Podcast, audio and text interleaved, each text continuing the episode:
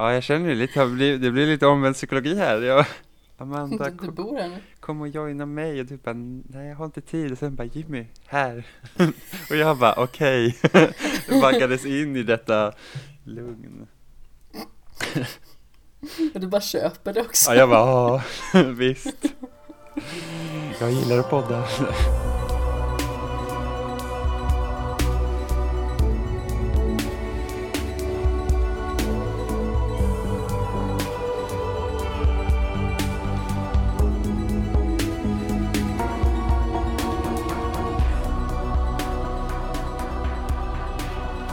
Hej och hjärtligt välkomna till den 20:e episoden av Skämshögen med mig Amanda Sten och med Jimmy Sepple i sedvanlig ordning känns. Hallå, eller hur? Du har typ placerat din tandborste i mitt badrum i den här podden. Ja, eller hur? Det är ingen idé att ta med den hem längre. Nej men precis, det är lite i det stadiet där man liksom inte riktigt är säker på om du har flyttat in. Vad är nästa steg? Att vända underkläderna ut och in för att man inte går hem. Vad gör man det? Ja, säkert. Det är en hemsk företeelse när jag sa det. Men alltså det kan väl ha hänt. Jag vet inte. Jag blir lite så här orolig för din hälsa nu. Alltså, bästa lösningen är att man går och köper nya underkläder. Ja, men en sån har jag ju gjort ett tag. För jag träffade ju en person inne i Göteborg under ganska lång tid. Och då blev det väldigt mycket så här spontana övernattningar i och med att jag har jobbat i Göteborg. Mm. Och då var så här, ja, går vi och köper underkläder. Ja, alltså det är så här, det är fan dyrt med underkläder också. Ja, det är det. Det är svider man så här den här typ minimala tyget som ska sitta söderut och sen så bara 300 spänn. Sitta söderut. Ja, men så om ett halvår så kommer ju resåren vara så slö så måste man köpa ny igen. Okej, kanske inte riktigt så illa, men ändå. Och man slänger, alltså det är inte så att man är så jävla snål också. Man har ju så här, man har så här bra underkläder och sen har man de här sämre underkläderna i nödfall. Du vet, de som typ så här nästan måste ha ett bälte till dem. De ska sitta såna jag bra. Har när jag tränar. Men, de som liksom inte rika, de är liksom inte de snygga underkläderna. Fast utan, skaver inte det om de sitter löst? Nej, alltså de sitter ju kanske inte så löst. Okay, så det är kanske mer, det är de mer slitna underkläderna man har att träna i. Ja, jag tränar. Än de som liksom faktiskt är snygga. Jag tränar i och för sig vad som helst. Jag får en bild av hur du kommer in i en sån här kycklingkostym. Ja, det är sån dag idag. Tvättdag, säger man. De kommer in så här. Men jag har ju varit med på evenemang där jag har fått vara maskott. Och då har jag fått vara björn. Och jag har fått vara lejon. Och när jag var björn en gång, då var jag kanske 17-18 år eller någonting i den stilen. Och då var jag ganska så mycket lättare än vad jag är nu. Alltså, jag är typ samma längd. Men alltså, jag vägde kanske säkert så här 15 kilo mindre åtminstone. Kanske mer. Och då var det en snubbe som kom och lyfte upp mig på axeln och gick iväg med mig. Nej men fy! Men jag visste inte ens vem den här personen var, utan han bara lyfte upp mig och gick iväg med mig. Jag bara hängde där på hans axel och höll i huvudet. Jag bara sa, döda inte björnen. Inga barn får se. Men gud, vad läskigt. Ja, men det var jätteskumt för han kom först bara fram och kramade mig. Sen lyfte han upp mig och jag bara, jag kan ju inte säga någonting heller. Men vilken björnen pratar ju inte. Nej, men vilken, det måste ju ha varit räknat som ett undantagsfall. Ja, alltså det här var otroligt lustigt verkligen. Alltså det hände ju inte i vanliga fall. Det roliga var ju att min dåvarande pojkvän stod ju liksom bredvid och bara asgarvade. Men för han jobbade också på samma evenemang. Ja. Liksom. Jag bara så här, du kunde ha hjälpt, okej. Han bara, nej, det var så kul att se på när du bara hängde där. Men när blev du avsläppt? Ja, 20 meter bort kanske. Jaha, men vad liksom, sa personen någonting eller ville han bara lyfta upp björnen? Alltså han sa ingenting. Nej men gud. Det var jättesuspekt. Alltså det var ju liksom inte det. Det i övrigt verkade vara någon avvikande person. Det såg ut liksom som en ganska så gullig kille i typ, vad kunde han varit, så här 25-årsåldern ungefär eller någonting. De är värst. Ja, eller hur? Ja. Men gud, jag hade varit livrädd om någon hade plockat upp mig och gått iväg med mig. Ja, men alltså mitt största härke, det var ju det här huvudet. För att huvudet på en sån maskotkropp, de är alltså stora och tunga. Riktigt stora. Ah, så jag bara hängde och höll i det här huvudet liksom. Men gud, jag hade typ skrivit såhär: kidnappning, jag blir ivägsläpad. Rädda björnen. Vi är utrotningshotade. Ja. Ja, det var väldigt lustigt, men det var också ganska roligt. Fast ja, men ändå. Det är kul i retrospekt om inte annat. Ja, men hade han druckit den här? Hade han druckit den här människan? Ja, det hoppas jag inte, det var ett hälsokonvent. Jaha, ja. Vissa säger att det är bra för hälsan också. Så. Ja, men de är ju fulla, höll jag på att säga. Ja. Alltså, jag har aldrig blivit väglyft. Kan man säga så? I väglyft. Lyft upp och i väg med. Ja, men i alla fall. Du har ju sagt också att du är väldigt lång. Långa personer är ganska så svåra att lyfta. Precis. Jag hade blivit livrädd om någon hade lyft upp mig och släppt iväg mig. Då hade jag nog inte vågat säga någonting. Jag sa, det är nog bäst att vara tyst. Spela död eller någonting. Men vi var och tävla på Åland en gång. Och då... Och det var någon sån här travfestgrej i Mojster. Vi höll på att liksom packa iväg alla hästgrejerna i slutet av kvällen. Då. Och så, jag vet inte, jag ska packa ner någonting i min väska, tror jag, typ min kördress eller någonting sånt. Och så böjer jag mig ner och så känner jag liksom så att min tröja åker upp lite så att ryggen syns lite. Det är som det kan göra. Och helt plötsligt så känner jag en hand åka innanför tröjan på min rygg. Men va? Och jag bara reser mig upp fort som fan. Jag tror det var någon som, du vet, vi känner som bara säger att, ja men haha, tröjan åkte upp liksom.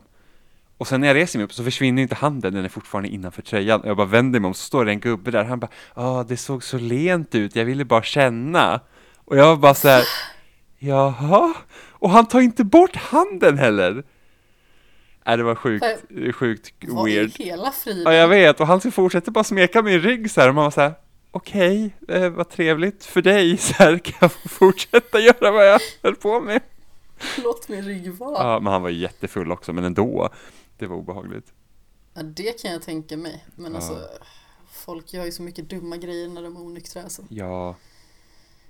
Jag ska inte ta det i podden nu. Vi kan ta det sen. Men det har liksom varit så här riktigt skumma grejer som har skett. I och med att jag är ju aldrig, liksom, jag är aldrig full. Ja, nej men precis. Heller. Så jag har ju alltid full kontroll på läget och vet vad det är för som händer. Ja. Ja, då får man se mycket skit, antar jag. Ja, verkligen. Men hur är det med dig? Är det bra? Jo, det, i övrigt är det bra. Inga kalla händer? Nej, men det var varm handen faktiskt. Jag vet inte om jag... Vad är bättre, en kall hand eller en ljummen varm uppför? Man vet ju liksom inte vad den har varit riktigt, tänker jag. Det har jag inte ens tänkt på förrän nu. Det gjorde inte saken bättre. Förlåt, Jimmy. Åh, gud. Jag måste gå och skrubba min rygg. Man vet aldrig, kanske finns det så här typ radioaktivt avfall från fingertopparna i min rygg. Eller jag vet inte. Åh, gud. Gud, jag har aldrig tänkt på det. Vart hans hand varit, så jag kan ju tänka mig vart den hade varit. Och ingen av de tankarna är bra. Nej. Söderut. Precis, söderut. Oh. Jag lovar, han hade säkert inga underkläder på sig heller. Det var liksom så här. De hade vänt sig ut och in så många gånger, så det var liksom fast on point of no return med de där underkläderna. Det är liksom hål i. Det är ingen mening längre. Nej, precis. Det var typ som har typ förmultnat. De har blivit en del av människan. Liksom ingrodda underkläder. Eller för mig är det bra. Underkläder. I alla fall. Ja, precis. Jag ska inte prata mer om underkläder nu. Vad bra. Okej, det är ingen fara. Jag är inte så jättepryd av mig. Nej, men eller? Alltså, jag är åt det prydarhållet. Det märks inte. Tack. Jag har arbetat med det. Jag hoppas du inte var ironisk nu. Det hade varit jättehemskt. Jag var inte ironisk. Ja, vad bra. Men du bara såhär, var du ironisk nu? Ja, precis. Var du ironisk nu då? Ja. Och sen... Jag är ganska dålig på att vara ironisk i ärlighetens namn. Jaha. Min kompis pratade med mig häromdagen. Alltså, vi har känt varandra ganska länge. Han har till och med bott hemma hos mig. Mm. Och vi pratar om Christopher Nolan och han säger typ han är ganska dålig ändå. Och jag liksom bara så här, han har gjort väldigt många bra filmer. Han bara, alltså Sten, jag skämtar med dig nu. Jag bara, men för 27 år har fortfarande inte lärt mig ironi. Ja, men ibland är det svårt. Det beror på, jag kan tänka mig att den här personen kanske har dåligt tonläge. Nej, det är bara jag. Okay. Jag brukar säga att jag har lite så här signalfel. Nej, men jag sämre än västtrafik. Nej, men allvarligt talat, jag har jätteproblem med det där. Jag har jätteproblem med att avläsa folks toner i allmänhet. Så jag vet ju liksom inte när folk ger mig en komplimang eller när någon liksom så här subtilt otrevlig, utan man måste liksom vara ganska tydlig med vad man säger till mig för att jag ska faktiskt förstå det. Okej. Samma sak så här inviter och sånt. Mm. Jag är inte alls med. Jag fattar ju typ inte. Helt under att jag liksom har träffat någon överhuvudtaget. Ja, men så där kan vara svårt. Mm. Det är ju många liksom som har trott att jag har varit åt Asperger-hållet till och med. Jag har ingen aning, för jag har aldrig liksom gjort någon form av undersökning i det hela. Men jag har fått höra det många gånger. Okej, ja. Av väldigt många olika personer. Ja. Ja, det är ju ett kännetecken att man har svårt att avläsa typ sarkasm och ironi och sådana där grejer. Man tar allt väldigt direkt.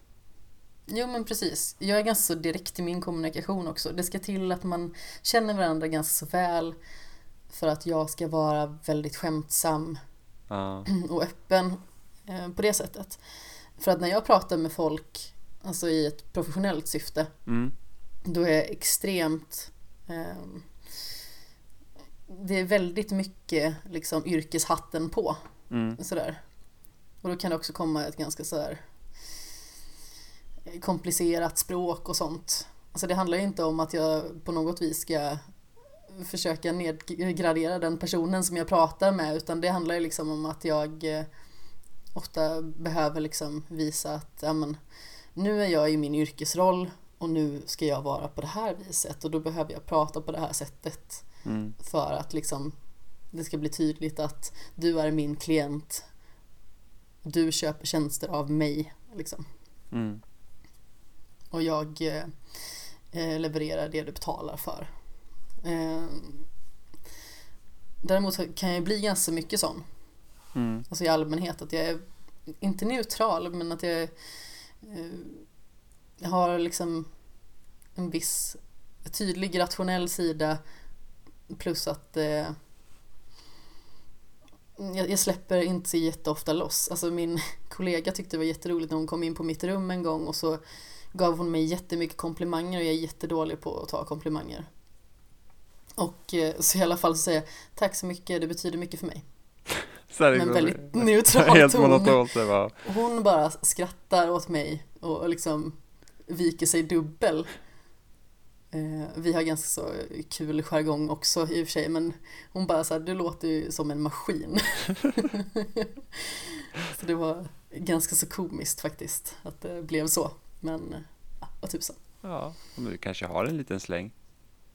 Ja, alltså, men det gör ju varken från eller till. Det är ju bara det att jag vet att jag behöver jobba på mig själv. Ja. Men det gör jag ju ändå oavsett om jag har Asperger eller inte.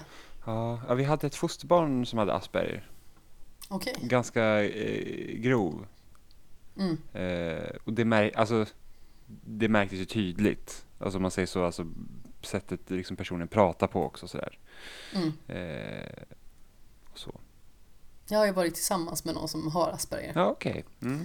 Och den personen har också liksom bara, du är säker på att du inte också, eller? Ja. Ja, men som sagt, det gör varken från eller till. Jag är en sån person som ständigt behöver jobba på mig själv för att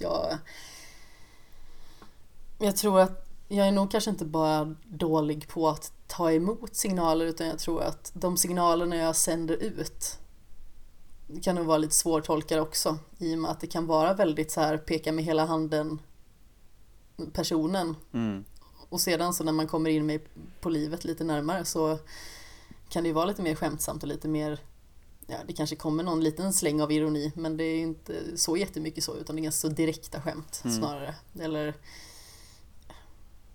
jag försöker kanske vara lite underfundig. Tyvärr så blir det lite så här pappahumor ibland nästan. Känns bra. Oh, pappahumor, den bästa humorn. Ja, den är lite underskattad ändå kan jag tycka. Ja, fast när man jobbar i butik och alla män kommer att köra sin pappahumor så är man så här, ja. Den är alltid tråkigast när ens egen pappa kör den. Man bara, pappa jag har hört det här skämtet 20 gånger och det är inte roligt längre. Ja, fast min pappa sen när man själv roligt. Gör det. Ja, jo precis. Man bara så här, haha, det är så skoj. Ja, så, nu är det roligt. Min pappa är... Han är rolig också. Det är bara när han liksom drar till med sina så här, ja vi har hört dem förut så här 751 gånger. Ja precis. Så, kan du inte bara snickra på det nya skämtet det här ja, decenniet? Faktiskt. Jag och min pappa, vi är hyfsat lika ändå. Till personligheten. Okej. Okay. Han är mer extrovert än vad jag är. Ja. Ganska så mycket mer extrovert skulle jag nog säga. Och har lättare att föra sig med folk. Det blir väl också så när man har så himla mycket erfarenhet som han har dessutom med att arbeta med människor på det sättet. Ja, det blir man ju. Han är en bra ledare också, till skillnad från mig. Okej. Okay. Det är inte jag. Jag är absolut ingen bra ledare. Eller alltså, det är inte det att jag är dålig på att få saker gjord själva, men jag är dålig på att ge folk direktiv för att jag kan vara lite sån här att jag litar inte riktigt på att folk gör det de ska. Så jag kan hellre jobba ihjäl mig. Ja, plus att jag... Det är inte det att jag inte är villig att ta en konflikt. Jag är inte konflikträdd. Men jag ogillar konflikter. Något så in i bomben. Ja. Så jag undviker ju det in i det sista bara för att konflikter tar så mycket energi. Ja, men så är det ju. Och den sociala energin, den behöver jag. Ja. Verkligen. Men vi har ju sett saker, spelat saker. Det har vi gjort. Jag var så här, hur lång tid har vi suttit och babblat om så här underkläder, Asperger och pappaskämt? Jag gillar att vi började på en gång med att komma in på avstickare. Vi har liksom inte ens så här... gå igenom formaliteter och trevlighetsfraser överhuvudtaget, utan bara så här underkläder. Ja men precis, jag känner, men det är liksom herregud, hälften av avsnitten nu Amanda, jag tror vi är det stadiet där vi kan börja prata om underkläder på en gång. Och inte bara det, snuskiga underkläder också. Ja, jag har inte det i halsen nu. Förlåt, nu har jag nästan ihjäl det också. Det är så det går till. Ja precis, nu tar jag över på riktigt. Ja, exakt.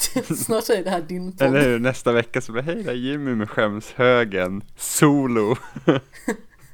Vad är Amanda för någonstans? Det är ingen som vet. Nej. Ingen aning. Hon försvann. Men du har sett Downsizing. Precis. Jättedålig film.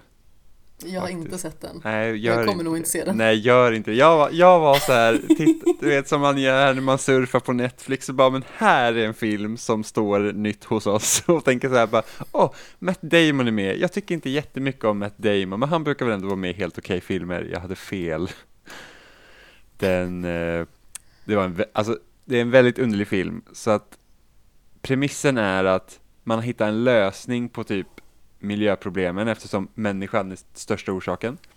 Men om man då förminskar människor så att de inte tar lika mycket resurser längre, så då har vi löst det. För det är så här typ att ja men precis, att istället för att man är som en människa som jag då, som är typ 1,98, så blir man typ 12 centimeter hög istället.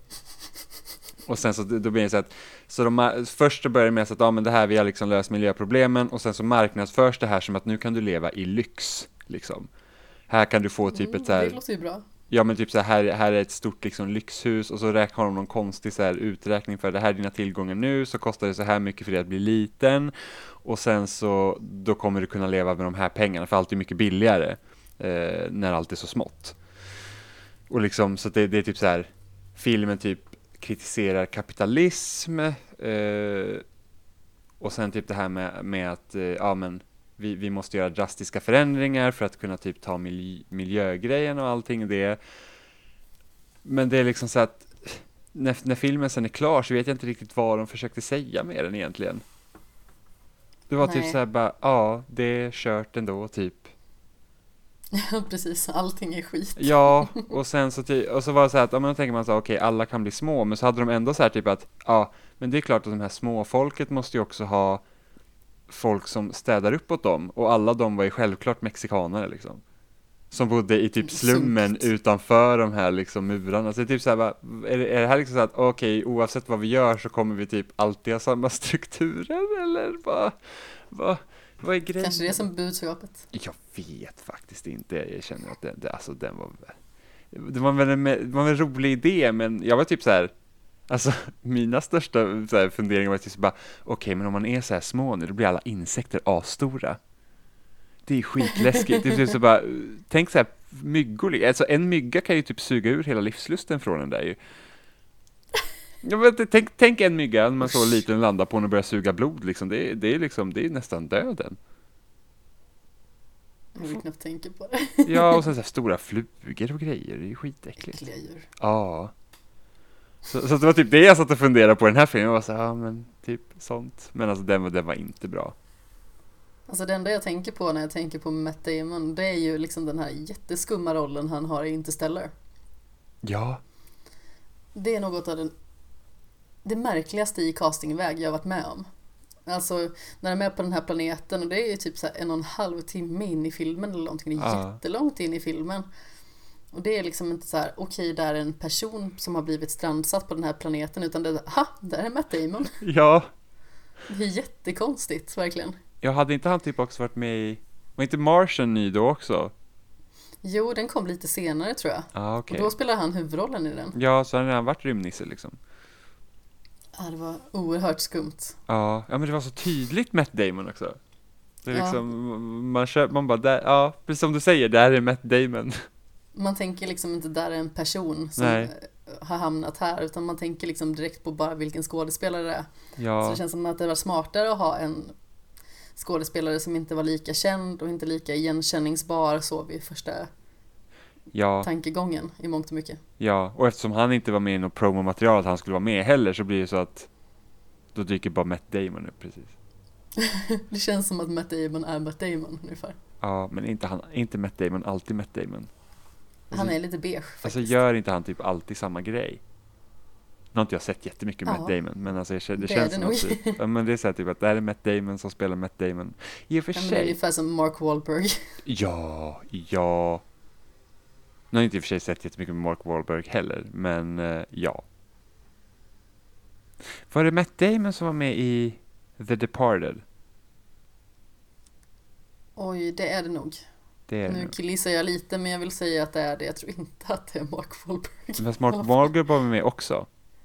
Var det? Ja, var det inte Matt Damon? Vilken? Var det inte Matt Damon och så Leonardo DiCaprio som hade olika rollerna då, som infiltratör och polis, och sen så hade vi... Det var så länge sedan jag såg. Och sen var det väl Mark Wahlberg och en till som var typ cheferna där som pratade med Leonardo DiCaprio som var undercover. Du har faktiskt helt rätt. Mm. Så då... Wow, det här minns inte jag. Jag kanske förträngt det. Det är inte så länge sedan jag såg den filmen heller. Eller okej, det är några år sedan nu. Men... Jag tror att jag såg den när den kom. Mm, det är ändå så här 13 år sedan. Typ. Ja. Jag började titta på den när den kom och jag somnade hela tiden. Så jag såg om de typ första 10 minuterna så många gånger att det då blir inte kul att fortsätta sen. Nej. Man var såhär, nej, det får vara. Det var lite som när jag skulle se The Big Lebowski första gången. Det tog mig 3 tittningar att se igenom den. Den såg jag faktiskt i höstas nu. Mm. Det var en underlig film. Ja, och sen är den ganska underhållande också. Jo, men på det här lite så här... Den är nästan lite för stoner-aktig för mig. Det är lite för flummigt. Jag hade en bowlingtröja ett tag som det stod Market Zero på. Ja, men det är faktiskt ganska häftigt. Så hade jag den när jag tränade. Med tanke på... Vi diskuterade det tidigare lite med temperament och så. När jag var yngre så hade jag ganska så, inte hetsigt temperament, men jag kunde bli väldigt arg. Mm. Till skillnad från nu, när jag är liksom en helt annan typ av person. Jag har jättelång stubin och den bara pyser på. hur länge som helst. Men när det väl exploderar, då är det fan atombomben liksom. Jag är inte kul att vara i närheten av när jag blir arg. Men när jag var liten så var jag ganska ofta arg. Mm. Eller jag blev väldigt lätt arg av olika situationer. Men det som jag försökte förklara för min egen mor så när hon retade mig lite för bara, när du var liten då var du ju arg så himla mycket. Och man bara så här, ja, men det är liksom lite svårt när man är ett barn och inte har koll på sin identitet och sen så vet man liksom inte riktigt varför man har så starka känslor och man känner inte sig själv. Och det tog ganska så lång tid för mig innan jag lärde känna mig själv och visste vem jag var. Alltså jag levde ju liksom i stort sett i en extrovert garderob tills att jag var 25. Jag visste inte att jag var introvert. Mm. Och det påverkar jättemycket. För man förstår liksom inte varför man är så trött jämt och varför folk liksom bara typ som vampyrer bara suger all energi ur en. Man kan liksom inte få ihop det. Och när man är trött och är det ofta, då blir man irriterad och till slut blir man förbannad. Ja. Så jag är ju en helt annan person numera. Alltså i synnerhet efter att jag fick veta liksom att jag är introvert och vad det innebär för mig som liksom en fungerande vuxen person. Ja, det måste vara väldigt skönt. Det var väldigt skönt. Och bara känns att hitta sitt inre lugn också. Mm. Alltså nu är jag ju ganska så mycket mer ensam. Och framförallt så jag jobbar ju med någonting som inte är att alltid interagera med folk. Jag är ganska så bra på att vara instruktör till exempel. Mm. Instruktör och personlig tränare är jag ganska bra på, men då måste jag liksom väldigt tydligt ta på mig liksom den här yrkeshatten och visa liksom ett väldigt trevligt och professionellt ansikte utåt sådär. Men jag är väldigt bra på det. Alltså det är som att gå in i en roll och spela den. Och jag spelar den väl. Men det tar mycket energi. Mm. Så dels när jag var heltids-PT och man alltid behövde visa sin bästa sida utåt. Man kunde liksom inte ha en dålig dag. Nej, precis. Och även när jag jobbade som chef eller har jobbat i reception och sådana grejer. Man måste alltid vara sitt bästa och hela tiden prestera socialt. Det funkar ju inte. Ja, det är fan krävande att vara trevlig hela tiden.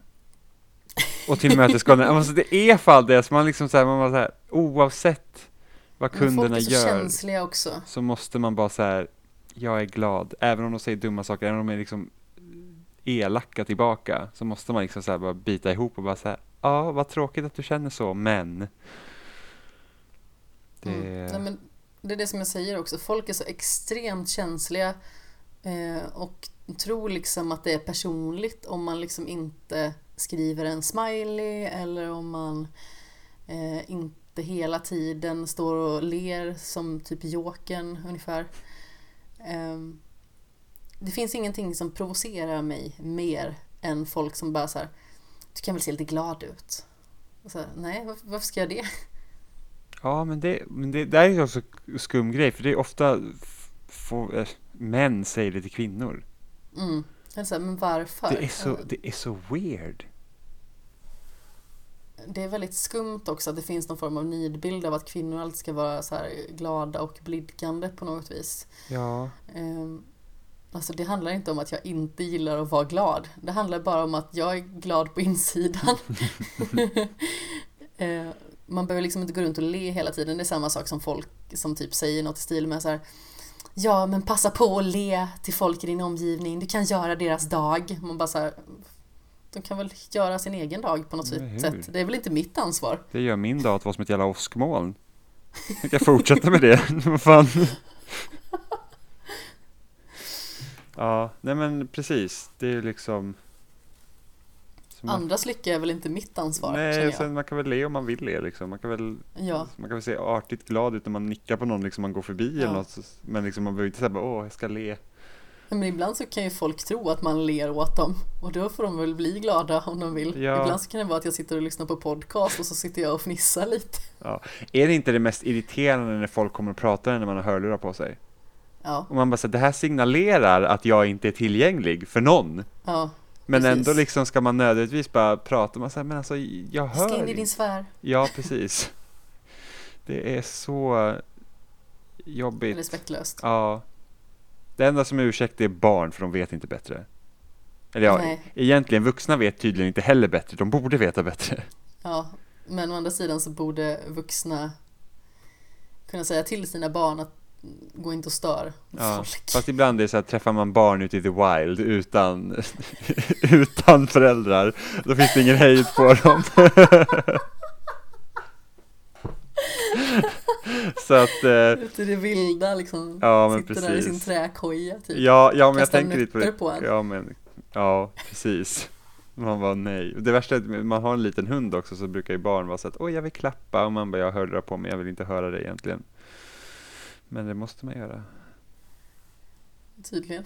Ja, min hund är så snäll också. Egentligen ska man säga när hon bits. Det har varit ganska skönt. Men ja. Det gör deras dag att klappa hunden. Ja, gud. Ja. Det kan jag väl köpa. Alltså, barns glädje är ändå, den är väldigt ren på något sätt. Jo, det är den. Den är ju inte, vad ska man säga, den är inte så beroende av så mycket, utan det är liksom mer otroligt situationellt. Så här, nu blir jag glad för det här. Ja. För att de har ju liksom inte hela det här stora perspektivet med alltså världsliga problem eller ångest eller den typen av grejer, utan det är liksom bara, här är en hund, det gör mig glad, här är en boll, den gör mig glad, här är en geting, den gör mig arg, eller jag vet inte, men det är liksom, det är ett känslospektrum som inte är så nyanserat, utan det är liksom väldigt så här, ja, men när barnet är glatt, då är det skitglatt. Men när barnet är argt, då är det också asförbannat. Och det kan svänga liksom på en femöring. Ungefär så. Ja, det är så här, nu är jag glad, nu är jag ledsen, nu är jag glad, nu är jag ledsen. Och så bara, kom igen, bestäm dig. Hur ska du ha det egentligen?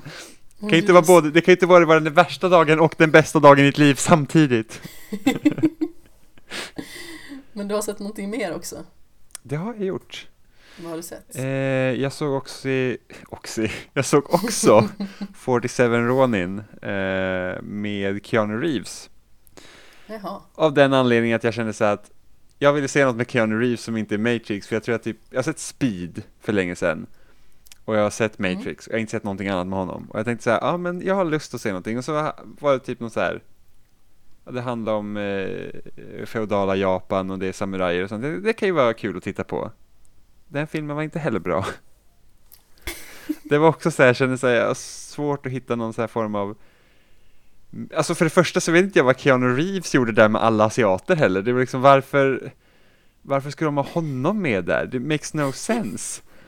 Och det är typ så här, alla är samurajer och så är Keanu Reeves där, som de kallar honom half-blood för han är inte ren då, så han kan inte bli samuraj eller någonting sånt. Men jag säger bara, ja, varför kunde de inte, alltså det ska vara någon japansk legend. Jag antar att den japanska legenden inte har en vit man i huvudrollen. Förmodligen inte. Nej, så det var också så här konstigt. Jag sa, ja, okej, men det är lite konstigt, men sure. Jag kan köpa den här gången. Och så, men liksom det var ganska snygga specialeffekter. Det såg typ ut som att, ja, men typ Sekiro som släpptes tidigare år. Det såg ut liksom att de har tagit väldigt mycket inspiration från den legenden till det spelet. För det var liksom så här stora monster emellanåt och sen hur det liksom ser ut och liksom bildspråket är ändå ganska lika. Även om det var lite flashigare i filmen än vad Sekiro var då. Men alltså det är också en sån här film, den behöver man inte se. Den är liksom, jag vet inte om den gjorde överhuvudtaget någonting.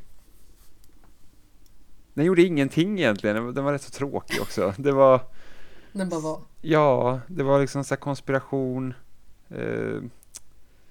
För att ta över liksom det här, den delen av kungariket. Och så hade någon så här häxa som hjälpte till och typ förgifta olika de här så att de skulle liksom göra vad de ville. Ja, men liksom det här Strange. Ja, och såklart var den här häxan då, hon kunde ju bli till en spindel och grejer. Så som sig, ja, spindlar är så jävla vidrigt.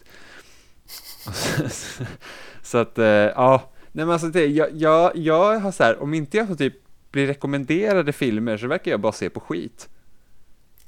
Det är verkligen så. Det är så här, typ, det här är en film jag vill se på Netflix. Och så tittar man på den och så bara, det här var inte bra. Så att det... Nej. Och sen vet inte jag. Många säger att Keanu Reeves är inte en så här jättebra skådis. Och... Nej, det är han ju inte heller. Nej, alltså, han är liksom... Alltså han är ju som en vedträ. Men alltså han är ju lite så här... Mark Wahlberg, Matt Damon... Jo, har fast, ingen personlighet riktigt. Fast, ja, men Mark Wahlberg och Matt Damon har ändå någon viss charm. Nu har inte jag sett så mycket med Keanu Reeves. Ja, men, jag tycker Keanu Reeves har lite charm. Ja, men han har charm utanför sina roller. Jag tror det han vinner på. Men kanske. Liksom här, han såg liksom, alltså, han var bara allvarlig och typ sa lite grejer. Man sa, aha. Det var liksom, det kändes liksom så att han hade ett ansiktsuttryck genom hela filmen. Bra beskrivning. Ja. Så det var så, men alltså jag... Han sa lite grejer. Ja. Alltså typ tv-serier och sånt när jag hittar dem själva. Det kan jag tycka, där hittar jag homeruns ofta. Men när det kommer till film så blir det bara så här... Va? Vad har jag gjort med mig själv? Jag vet inte. Jag tycker jag ser ganska varierat i mitt spektrum av filmer. Jag kollade på den här Letterboxd-appen för övrigt innan. Ja. Och jag har tydligen 30 filmer kvar till 1000. Åh, herregud. Jag vet inte om det är så pass inom citationstecken få. Det kan ju vara fler som man har missat, men jag tror att det är nog ganska rimligt ändå att det är typ 1000 som jag snart är uppe i. Det är ganska roligt ändå. Ja, det är imponerande. Jag skaffade också den appen. Ja. Och det var så kul att sitta och swipa. Alltså när man var ny så fick man ju så här, och här är filmen så kanske så man swipar det. Men jag har inte kommit tillbaka till den listan. För att jag gjorde så att jag gick igenom årtal. Ah. Och så swipade jag igenom dem. Det kanske jag ska göra. För att jag är uppe i så här 450 filmer tror jag. Mm. Som jag swipade mig igenom. Men det var jag liksom inte klar. Du har garanterat sett fler. Ja, gud ja. Nörd. Absolut. Jag har sett flera. Alltså, jag skulle inte förvåna mig om man har sett över 1000 filmer liksom genom hela livet. Alltså, säkerligen. Jag var ju sån när jag var yngre. Att jag tyckte inte om nya upplevelser. Alltså det låter jättekonstigt. Ja. Det är helt annorlunda i relation till hur jag är idag. Men jag tror att det handlar väldigt mycket om så här bekvämlighet. Ja. Att man återvänder till saker som man vet att man tycker om. Ja. Det gör jag väldigt sällan numera. Utan nu försöker jag att se nya saker hela tiden. Bara för att jag vet liksom att det är mer utvecklande att liksom exponera sig själv för nya upplevelser. Både när det gäller liksom böcker, spel, film, serier och så vidare. Mm. Men förr var jag verkligen så här, men jag hade kunnat läsa samma bok så här 10 gånger utan problem. Fast ibland är det så himla kul att bara uppleva någonting igen som man tycker om. Ja, absolut. För att det säger jag ingenting om. För att det jag tycker, nu när det kommer så mycket nya grejer hela tiden, så jag hinner liksom inte se om gammalt. Nej. Det är det, jag skulle vilja se om hela Lost igen. Som jag har ju den på Blu-ray. Och då är det så här att men det känns som man måste dedikera sig så hårt när man måste liksom hålla på och byta skivor i en DVD-spelare. Så här, måste, det är ett hårt liv. Ja, jag vet. Det är hemskt, Amanda. Du skulle bara veta. Men alltså, det är så här, då måste jag sitta framför tvn. Och då måste jag liksom trycka i skivor och det är 4 avsnitt per skiva och så måste man byta och det är jobbigt för att jag är världens ilandsproblem. Det här låter ju alltså hemskt. Men liksom jämfört med att jag kan ligga i sängen och titta på paddan på Netflix, det är liksom, det är no effort om man säger så. Och då blir det så här att då, om jag då ska kolla om på Lost och använda skivor, då blir det så att det blir som en speciell ritual att man måste så här, nu ska jag titta på. Det är inte bara någonting jag slår på, utan då är det så här, nu ska jag verkligen titta på. Finns inte Lost på Netflix då? Nej, inte i Sverige. Okay, och sen har jag ju Blu-ray-skivorna, det är bättre kvalitet också. Så då är det hela den grejen. Såklart. Men jag får väl ge dig en anledning att se igenom hela Lost någon gång. Jag tycker, alltså, jag kan inte veta hur du skulle ta emot Lost, men alltså 2004 där, it was the shit. Det var så jäkla bra, man har inte varit med om det. Alltså det var typ första... Du var 12. Det var typ första serien som jag verkligen bara såhär bara, fy fan, man bara väntar varje vecka att man skulle liksom titta på den. Det var, alltså jag satt ju såhär, jag var typ medlem på typ 3 Lost-forum och liksom, ja men det var liksom bizarrt. Det vet man när man är liten, man typ så, det här gillar jag, nu gillar jag allt med det här. Ja, det vet jag. Mm. Definitivt. Lex typ när man var 14 år och bara lyssnade på My Chemical Romance ungefär. Jag beklagar. Nej, jag skojar. Jag var nog yngre än så. Jag kanske lyssnade på dem svin mycket. Typ mellan att jag var 11-12 och kanske upp till 14-15. Mm. Jag har inte varit så mycket av en musikperson. Ja, jag var det då. Det är en grej som jag inte lyssnar jättemycket nytt på.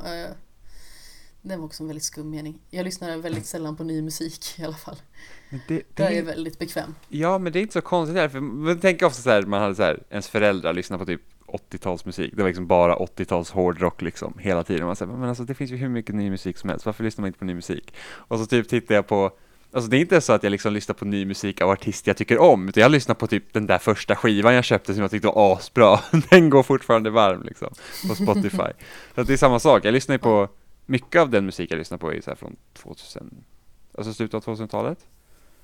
Och sen så... Ja, men det är lite samma sak för mig. Jag har mycket musik som är någonstans 2005 till 2012 ungefär. Mm.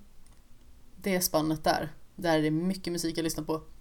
Sen så vet jag att min chef, han knackade på hos mig. Precis, det här var precis innan semestern. Och han bara, du, den här låten som du lyssnade på för 10 låtar sen. Den här någonting boy, någonting photograph. Uh-huh. Bara, local boy in the photograph kanske. Ja, och vad heter bandet? Så jag bara, Stereophonics. Ja, det är så här, ja, det är 90-talet och jag minns den tiden så himla väl. Ja, du borde varit äldre som person. Du lyssnar på mycket gammal musik. Jag bara så här, ja. Ja. Han är väldigt rolig, min chef. Den bara så här, det du lyssnade på för 10 låtar sen. Ja, men snacka om alla koll också. Ja, och jag bara så här, men hör du det jag spelar inne på mitt rum på kontoret? Han bara, ja, det hörs jätteväl. Bara, varför säger du ingenting då? Ja, men det är ingen fara, jag lyssnar också på musik. Och så, det är lite kul att lyssna på vad du lyssnar på. Mina kollegor som är andra änden, alltså den andra väggen, de hör mig inte alls. Men det tunnare en vägg in till min chef. Aha. Så jag bara så här, har du hört mig sjunga med lite grann? Åh oh, nej. Fast min chef han sa, det är ganska gulligt. När vi hade en liten fest på ekonomiavdelningen, han tycker det är jätteroligt med karaoke. Mm. Så han hyrde en karaoke-maskin. Han var nog den som sjöng absolut mest karaoke hela kvällen. Han var jätterolig. Plus att man skulle ha på sig någonting som man inte brukar ha på sig. Så han hade på sig sin så här gamla speedway-dräkt. Han är från Eskilstuna. Han har tävlat. Okej. Okay. Det var kul så här. Du sa han är från Eskilstuna så här. It explains everything. Eller hur? Men så... I alla fall, i och med att jag är så introvert så... Jag blir liksom mer så här fråndragande den typen av grejer också. Jag tycker det är jättekul att sjunga. Jag tror inte att jag sjunger jättedåligt. Jag är nog ganska så tonsäker, men det är liksom inte vackert direkt så. Mm. Och så i alla fall så sa jag till min chef när vi var kanske typ så här 8 personer kvar bara. Då får du tänka på att det kanske var typ så här 28-30 pers i början. Jag bara, kan inte du följa med mig upp och sjunga en låt? Åh. Och han följde med, även att han kunde ju inte den för 5 öre. Men det var ju också en sån här 90-talsdänga, Disco 2000 av Pulp. Ja. Och vi sjöng den. Och sen så kom han fram till mig och sa, men du kan ju sjunga. Det är ju inte som de andra här som har stått här och sjungit falskt. Men det var så gulligt. Och sen så sjöng jag flera gånger med några andra kollegor och så. Det var rätt roligt. Jag bara så här, du kan ju sjunga. Mm. Bara, ja, tack. Rolig chef. Han är något av det roligaste jag har varit med om. Ja. Han är också den bästa chefen jag har haft. Han är verkligen så här superlogisk på det sättet. Liksom att, ja, men så länge du gör det du ska, vad är då liksom problemet? Det är klart att det ska finnas riktlinjer för hur saker sköts. Men så länge man gör sitt jobb och man gör ett bra jobb, vad kan man mer begära som chef? Ja, men precis. Liksom. Men han är så himla rolig, för han hade varit och tagit prover på sjukhuset, blodprover, och alltså han, det känns som att han hoppar liksom mellan olika typer av tankar. Och så det var typ så här bara, åh, hej, jag har precis varit på sjukhuset. Åh, jag har köpt den här på Blocket också. Så står han liksom och visar en så här akustisk gitarr. Sen bara, åh, jag har ingen nyckel. Jag kommer inte in. Har du en? Det blir gud. Så, typ allt det här i ett och samma typ andetag. Han är fantastisk verkligen. Ja, som är så här, jag kan typ se, jag har en bild över hur en sån här människa ser ut. Är han skallig? Nej, det är han inte. Åh, vad synd. Min bild raserades. Ja. Nej, men han är lika intensiv liksom som han låter. Mm. Och sen så är han är liksom inte jättestor som person, utan han är liksom, han är ganska liten men atletisk liksom. Ja. Så han har ju opererats. Och så har han frågat mig liksom, om du som är personlig tränare, alltså, kan inte du rekommendera lite grejer som jag ska tänka på nu när jag har opererats precis? Typ så här, en vecka senare ser jag honom gå på händerna utanför mitt kontor. What? Och jag bara, du, vi pratade ju om det här. Det där kan inte ha varit innan rekommendationerna. Nej. Men han är helt fantastisk. Alltså, han är så våldsamt rolig. Så många roliga stunder. Oh, och den här personen, Gud. Den är helt fantastisk. Ja. Ja. Ja, herregud, gå på händerna, herrejäklar. Ja, och jag tycker liksom, jag kan stå på händerna och jag kan stå lite fristående om jag står nära en vägg liksom, men gå på händerna också. Och sen precis efter operation, eller det var inte alls långt efter den i alla fall. Så bara herregud.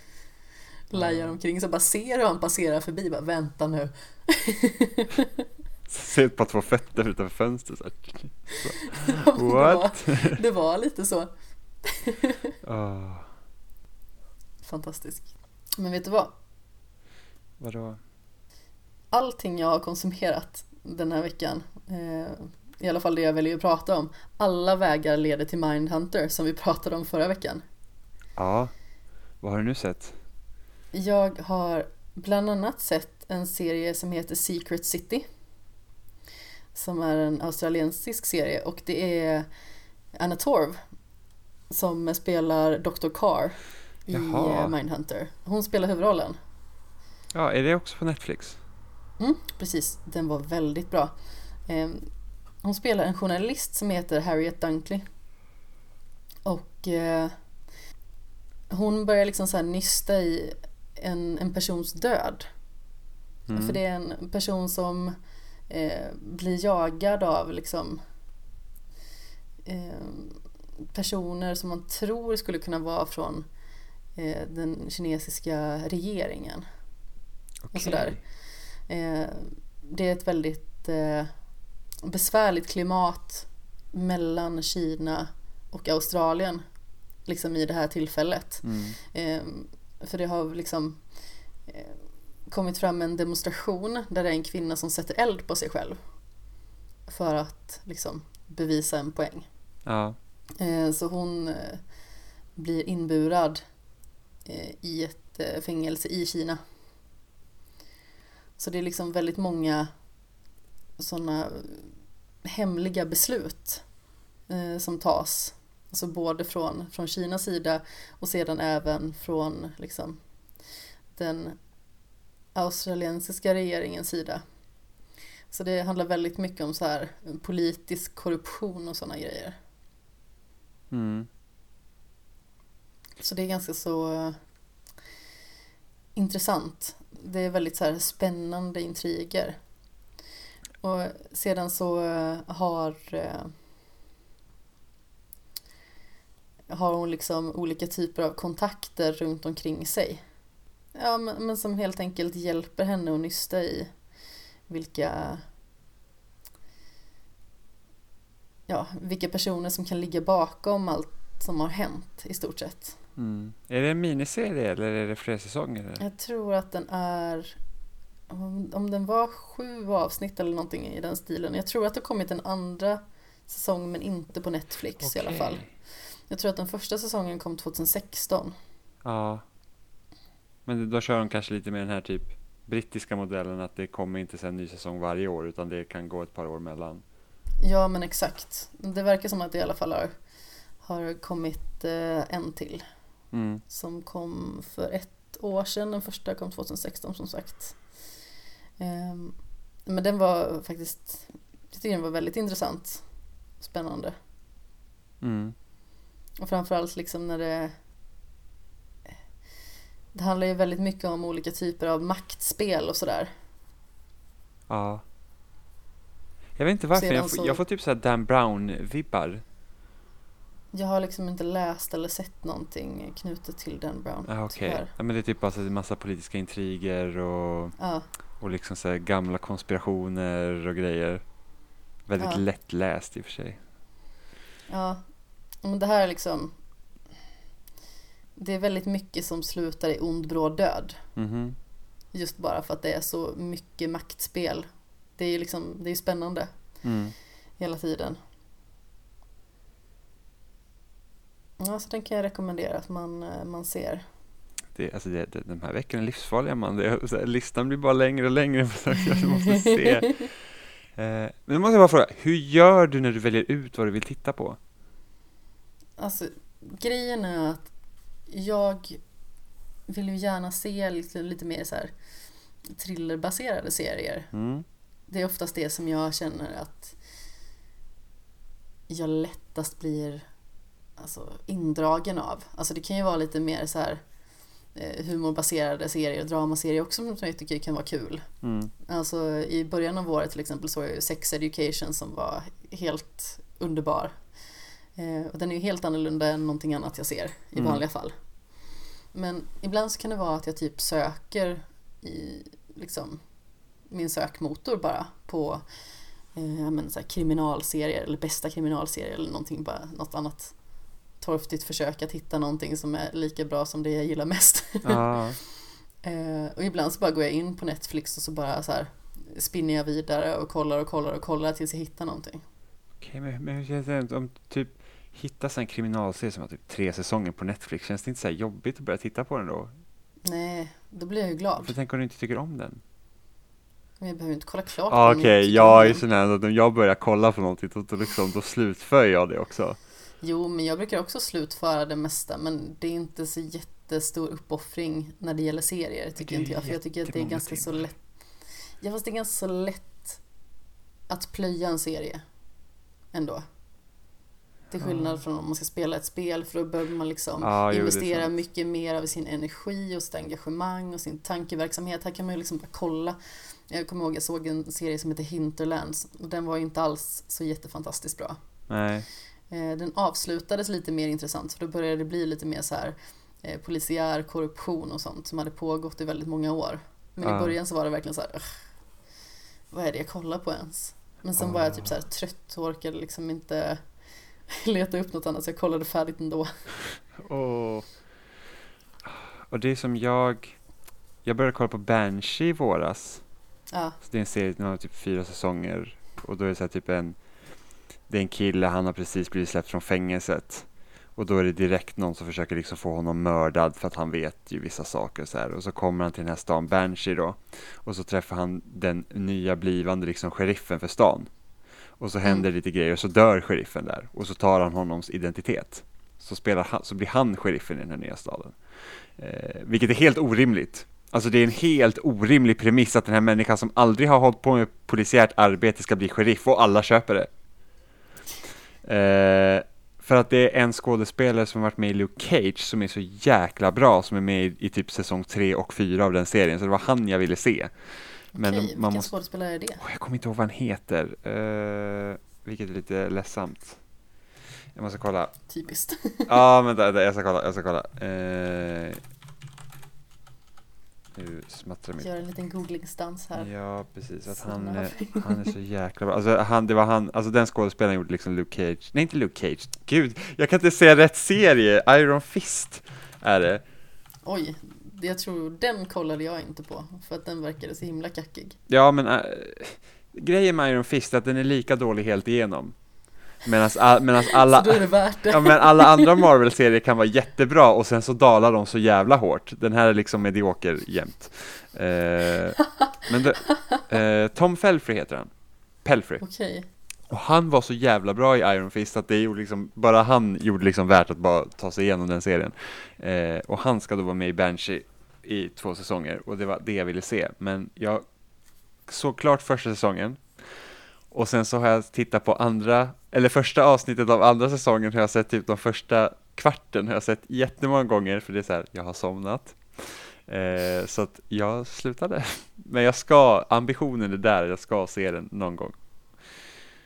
Att HBO-appen är så jävla dålig. Liksom för att den somnar jag med HBO-appen på så spelar den ju typ 6 avsnitt i rad innan den säger oj, sover du? Vilket är så jäkla jobbigt. Jag vill kunna stänga av automatisk uppspelning så att jag vet att okej, jag somnade. Då behöver jag bara hoppa tillbaka till det här avsnittet. Det är så himla... Jag blir så himla störd på det.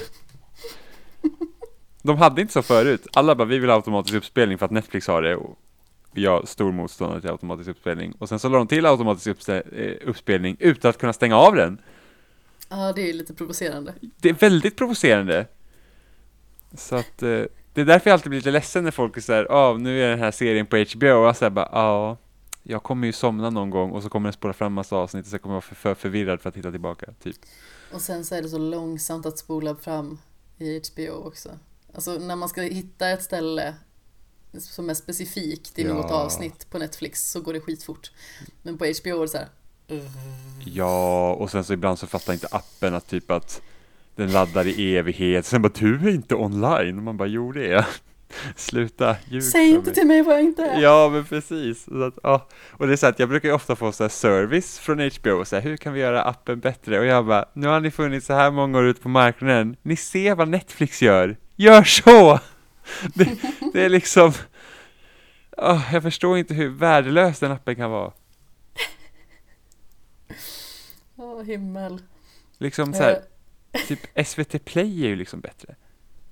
Ja, men den är helt okej. Ja, de har inte så mycket, liksom, det är inte så här jättemycket pengar bakom det. Eller till exempel TV4 Play har lyckats med bättre Play-app. För övrigt, en anledning till att jag har TV4 Play på min mobil var för att jag tittade på Dating Naked när den kom för typ 2 år sedan. Det var så här, Dating Naked var en reality show där det var så här 2 personer. Det är typ som Paradise Hotel men inte lika vidrigt om man säger så. Så att 2 personer, en kille och en tjej kommer till den här liksom hotellet då. Och liksom de är också huvudpersoner så att de ska liksom hitta en förhoppningsvis en partner liksom genom serien. Och varje avsnitt så har de en ny person de ska dejta. Kruxet är att de måste vara nakna under dejten. Så att, det är premissen. Och det kunde inte jag låta bli. När jag såg reklam på det, jag bara, det där låter ju intressant. Så att då laddade jag ner till TV4 Play. Så följde jag det så här, och jag var så här, och de 2 huvudpersonerna var ju så himla roliga att följa. De verkar vara ganska så här, liksom decent. Så att jag var väldigt investerad i den. Men sen har inte jag fortsatt titta efter det. För liksom, sådana där grejer är kul en gång. Och sen så är det ju samma sak. Så. Men det är därför jag har TV4 Play på min telefon så det, Alltså du behöver inte rättfärdiga det, det är okej. Jo, men jag kände att jag behövde göra det. Du kände att jag satt här och dömde mig. Ja, jag kände otroligt att bara dömande så här, vibrationer genom hörlurarna. Så bara, nej, jag måste förklara hur ska jag rätta till det här misstaget jag tog. Jag vet inte hur jag kom in på det här, vad började vi prata om? Vi pratade om serier. Just det. Och hur jag väljer ut serier. Just det, så, men alltså du kan bara typ... Men alltså gör du så med allt? Alltså även alltså filmer, spel och allting. Liksom, hur väljer du vad du vill liksom göra? Alltså det är jättesvårt. Alltså vissa grejer skriver jag ju bara upp om jag får nys om det. Alltså jag har Google Keep. Och så gör jag listor. Och så skriver jag upp saker som jag vill konsumera. Men då måste du typ fångat ditt öga liksom. På något sätt. Ja, på något vis. Alltså det kan ju vara att jag har hört om det i en podd. Eller råkat se det på reklam någonstans. Eller sådär. Men oftast alltså typ när det gäller Netflix så då går jag igenom och söker och söker och söker. Hittar jag inte någonting så går jag in på HBO istället och söker och söker och söker. Och sen så är det så här, okej, jag kommer inte på någonting så kanske jag gör något annat eller jag vet inte. Så går man in på Netflix igen och söker och söker. Ja, men det blir typ det. Ja. Det blir typ att man går tillbaka till Netflix och bara, de måste ha någonting.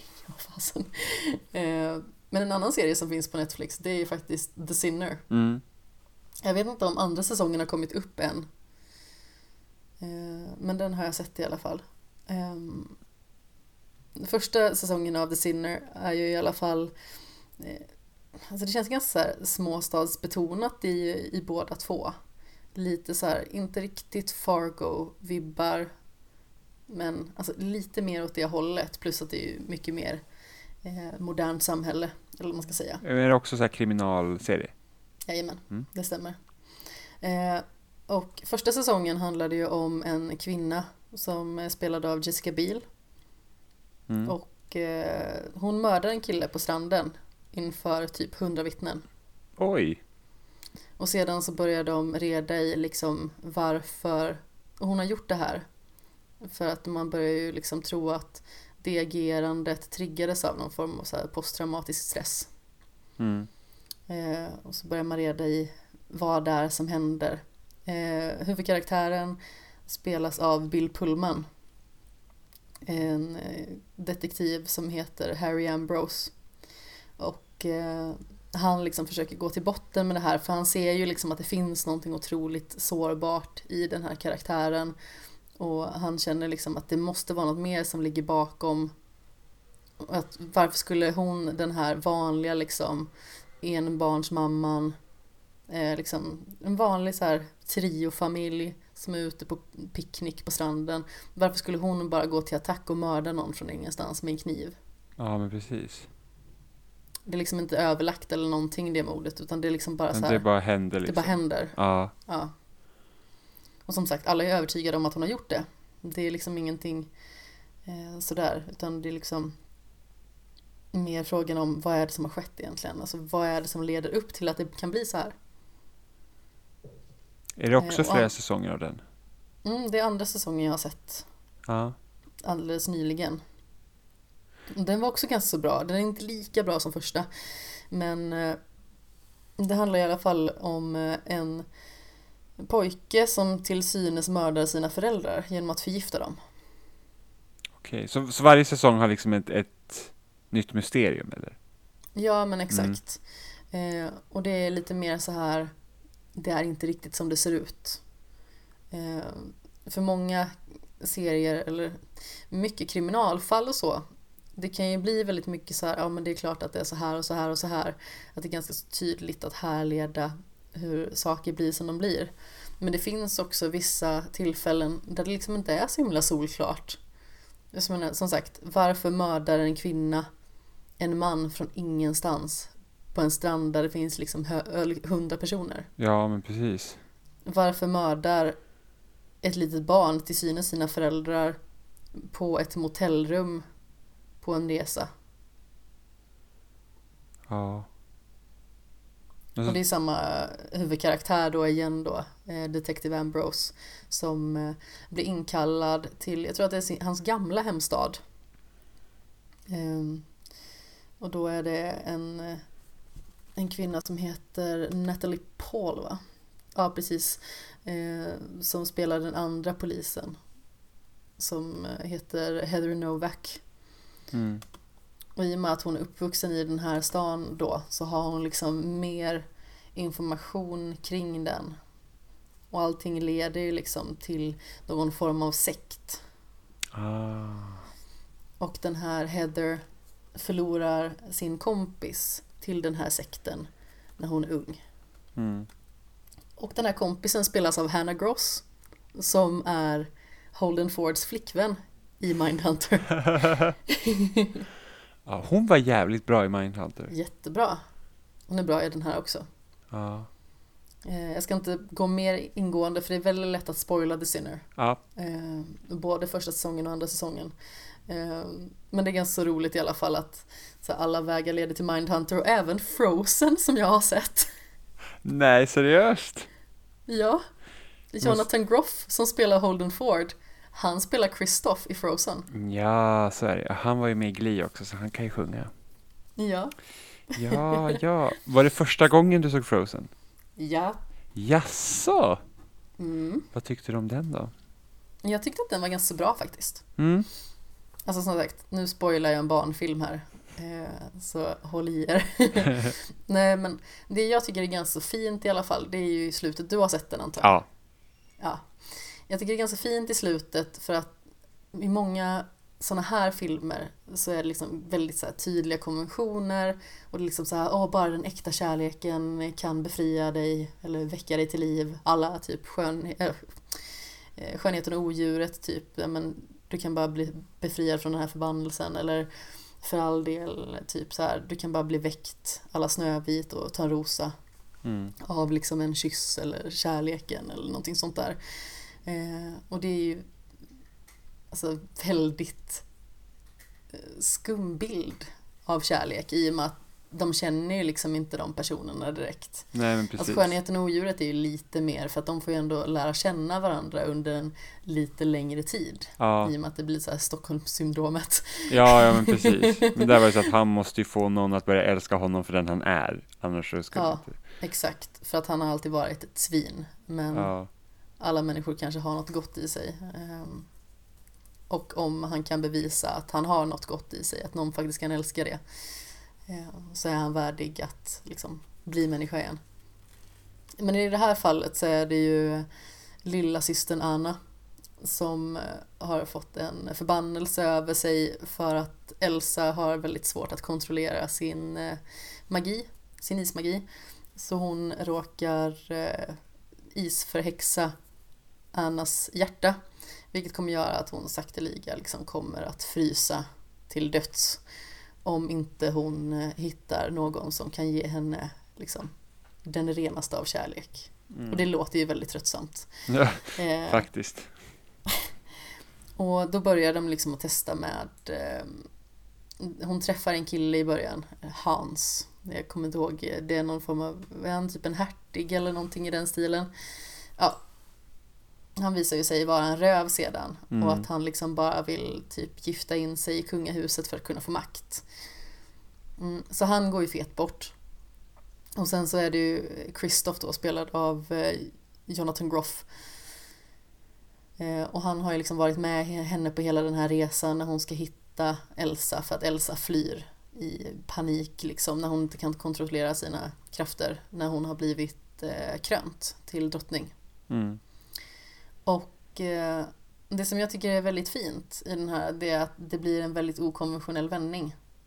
För att det är klart att ingen av de här männen kan ge henne liksom äkta kärlek, utan framförallt så blir det ju så att den här Hans försöker att döda Elsa genom att hugga henne med ett svärd, och Anna offrar sig för att rädda Elsa.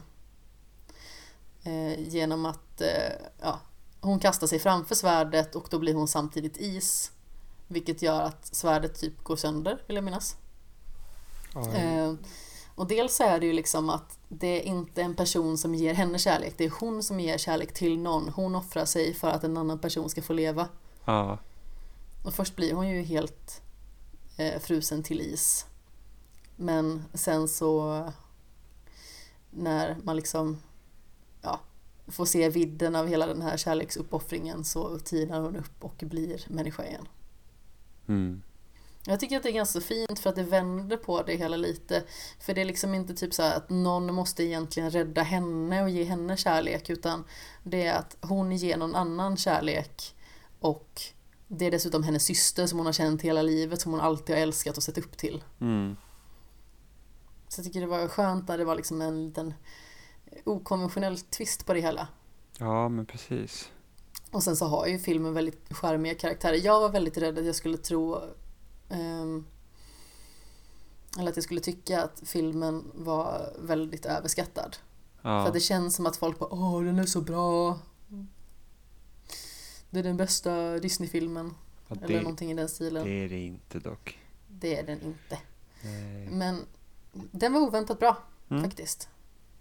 Och jag är liksom nöjd med att ha sett den och så. Jag tyckte att den var en väldigt bra Disney-film. Alltså framförallt för att vara en av de nyare. Ja. Måste man väl ändå säga. Ja, verkligen. Ja, de fick ju ett litet uppryck där med Tangled. Ja, jag har inte sett den. Nej, alltså jag tycker inte att den är så här jättebra. Men det är ju liksom ingen kogänget direkt. Du återkommer alltid till kogänget och bara vilken skit. Det är den filmen de beskyller för att Disney inte gör alltså tecknad film längre, utan det är 3D-animerat. Så att all hat till kogänget. Sen, ja. Nej, men jag gillar också Frozen. Jag älskar ju Olaf. Han är jättegullig. Alltså det var typ därför jag ville se filmen, för det var ju reklam, eller ja, typ en trailer var ju det här när de träffade Olaf första gången. Ja, men precis, alltså det... på Kalle Ankas vänner. Ja, det måste det ha varit. Och det är så roligt. När jag liksom frågar, alltså typ, här har en snögubbe som bara, jag vill se solen. Och man bara så här, what? Det är så himla, jag tyckte det var så himla roligt. Ja, han är faktiskt, det är en väldigt gullig karaktär. Mm. Jag tycker att de flesta karaktärerna är väldigt bra. Alltså jag gillar ju inte helt oväntat Kristoff, såklart. Mm. Man bara typ ser ju Holden Ford nästan. Ja, men faktiskt. Han har en jättecharmig röst och den är väldigt mysig att lyssna på. Ja. Alltså det var roligt. Och framförallt typ när han härmar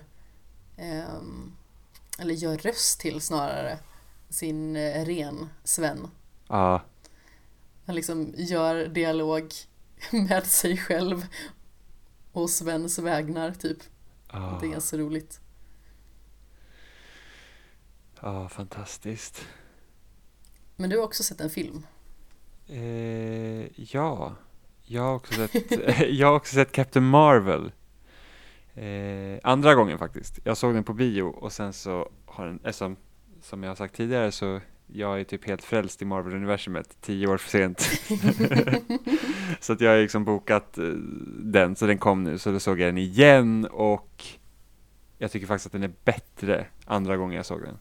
Okej, kul. Ja, för att första gången var det så här att man tänker så här att en origin story och sen man jag visste lite om Captain Marvel liksom, så att vad kan hon betyda för hela MCU liksom. Och liksom man skulle få något att säga, men okej, men hon är människa, men hon verkar ha de här superkrafterna, hur går det ihop liksom? Och sen så första gången man ser filmen så tycker jag att den är lite rörig, för att man får, den blandar liksom med att det här händer nu med flashbacks.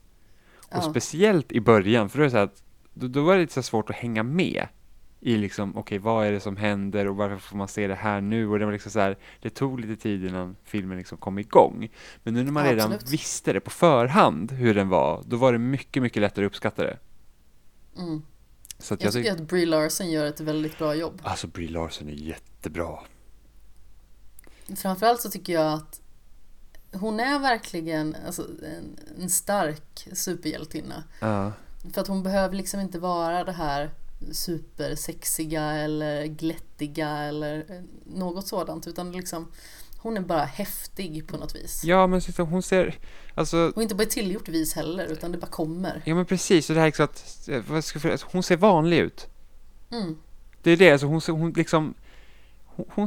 ser ut som en vanlig liksom kvinna, så att säga. Det är liksom och det, jag vet inte, bara det liksom, det bara klickar bra på grund av det liksom. Att hon är som en vanlig person.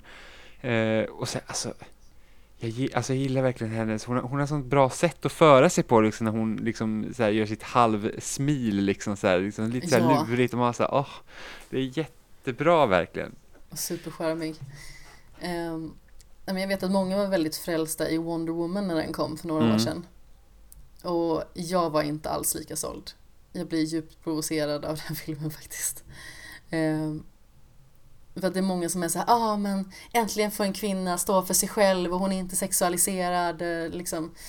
Det är ingen film för män att sitta och runka till typ, eller någonting i den stilen. Man bara så här, fast den har ju hela tiden det här, jag är så sexig men jag vet inte om det. Och så kollar hon på alltså karaktärerna runt omkring sig med en liksom så här sängkammarblick hela tiden. Plus att hon har ju, alltså, kan ingen bara ge henne ett par tights? För bövelen.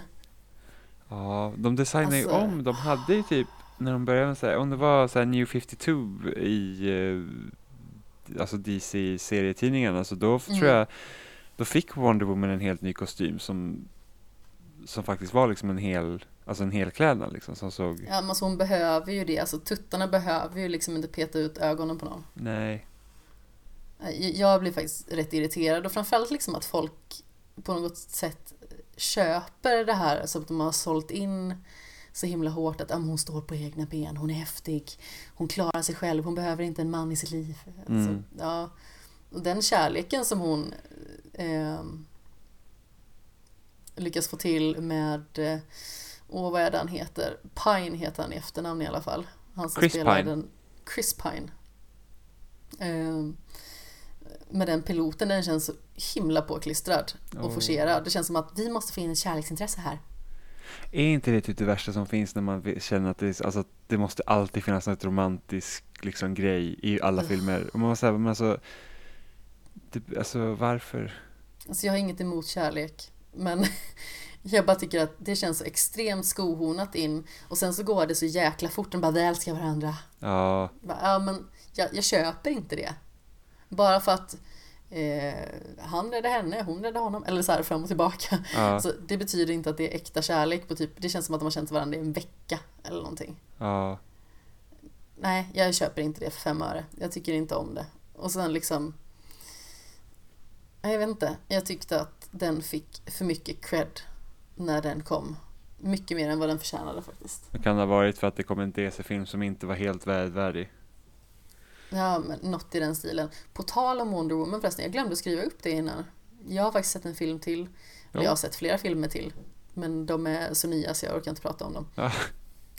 Jag såg en film jag aldrig trodde jag skulle se. Okay. Jag såg Batman vs. Superman. Oh my god! Dawn of Justice. Åh nej! Ja, åh nej. Vad ska man säga när Stålmannen är den som gör filmen inte sämst? Då vet man att det är något lurt på gång, alltså. Ja. Alltså, grejen är att jag tycker att Stålmannen är en fuskis. Jag tycker att han hade väldigt skottat för sig i och med att han har liksom all styrka i hela världen i stort sett, och han kan bara göra sågspån av folk hur lätt som helst, eller typ bränna dem med sin lasersyn. Däremot så tycker jag ändå att Henry Cavill faktiskt gör en bra Stålmannen, för att alltså, Stålmannen är ju inte så jätte, vad ska man säga, han är ju liksom inte en jättefärgstark karaktär som bara Clark Kent.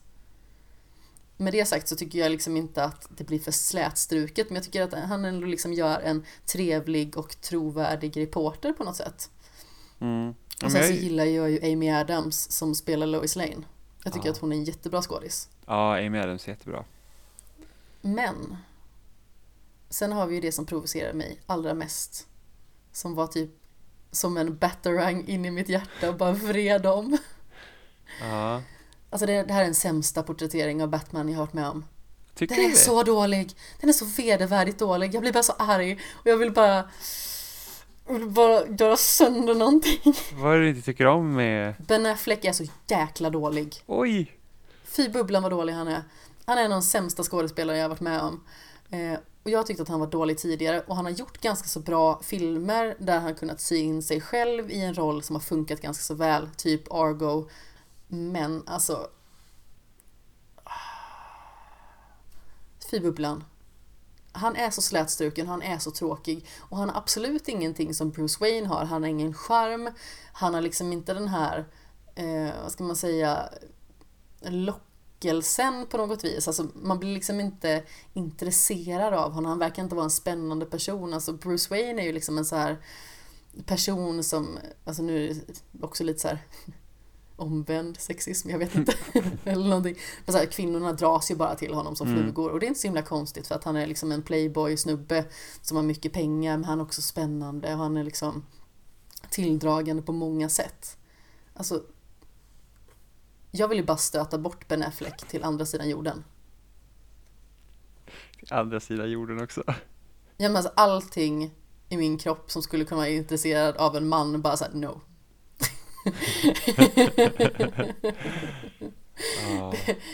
Jag vill inte vara med när Ben Affleck är Batman. Alltså det funkar inte. Han är så otroligt dålig. Han levererar inte sina repliker bra för mig. Alltså manuset är helt uppåt väggarna. Det är så värdelöst så att det finns inte. Koreografin, den är horribel. Alltså det ser ut som någonting som är inspelat alltså typ för 70 år sedan eller någonting. Det ser så stelt ut, och det ser så kackigt ut, och det ser inte Batman ut för 5 öre.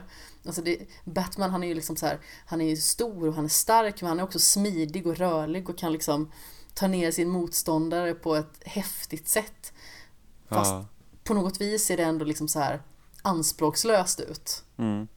Även att det liksom är komplicerat. Alltså det är liksom en liten oxymoron, men det är så det känns. Och sen liksom det här typ att han i ett drömscenario bara så här skjuter ner en massa folk. Och det kommenteras inte på överhuvudtaget. Vad är grejen med det? Alltså jag vet att det är ett drömscenario. Men borde inte han få lite ångest över att det han absolut inte vill göra någonsin, det är att döda någon. Mm. Han kan inte ens tänka sig att döda Jokern. Alltså nu när jag spelade Batman Arkham City så levererades ju typ en replik som jag hade glömt från att jag hade spelat det sist. Och det var liksom så här att Jokern, han är ju döende liksom. Mm. Han behöver få sitt serum för att kunna överleva, för att han har blivit totalt förgiftad av titan. Mm. Och han liksom säger så, Batman då, eller Bruce Wayne, eller vad man vill säga, att vet du vad det roliga är? Jag hade faktiskt kunnat tänka mig att rädda dig. Jag hade räddat dig. Ja. Jag hade gett dig medicinen som skulle få dig att överleva.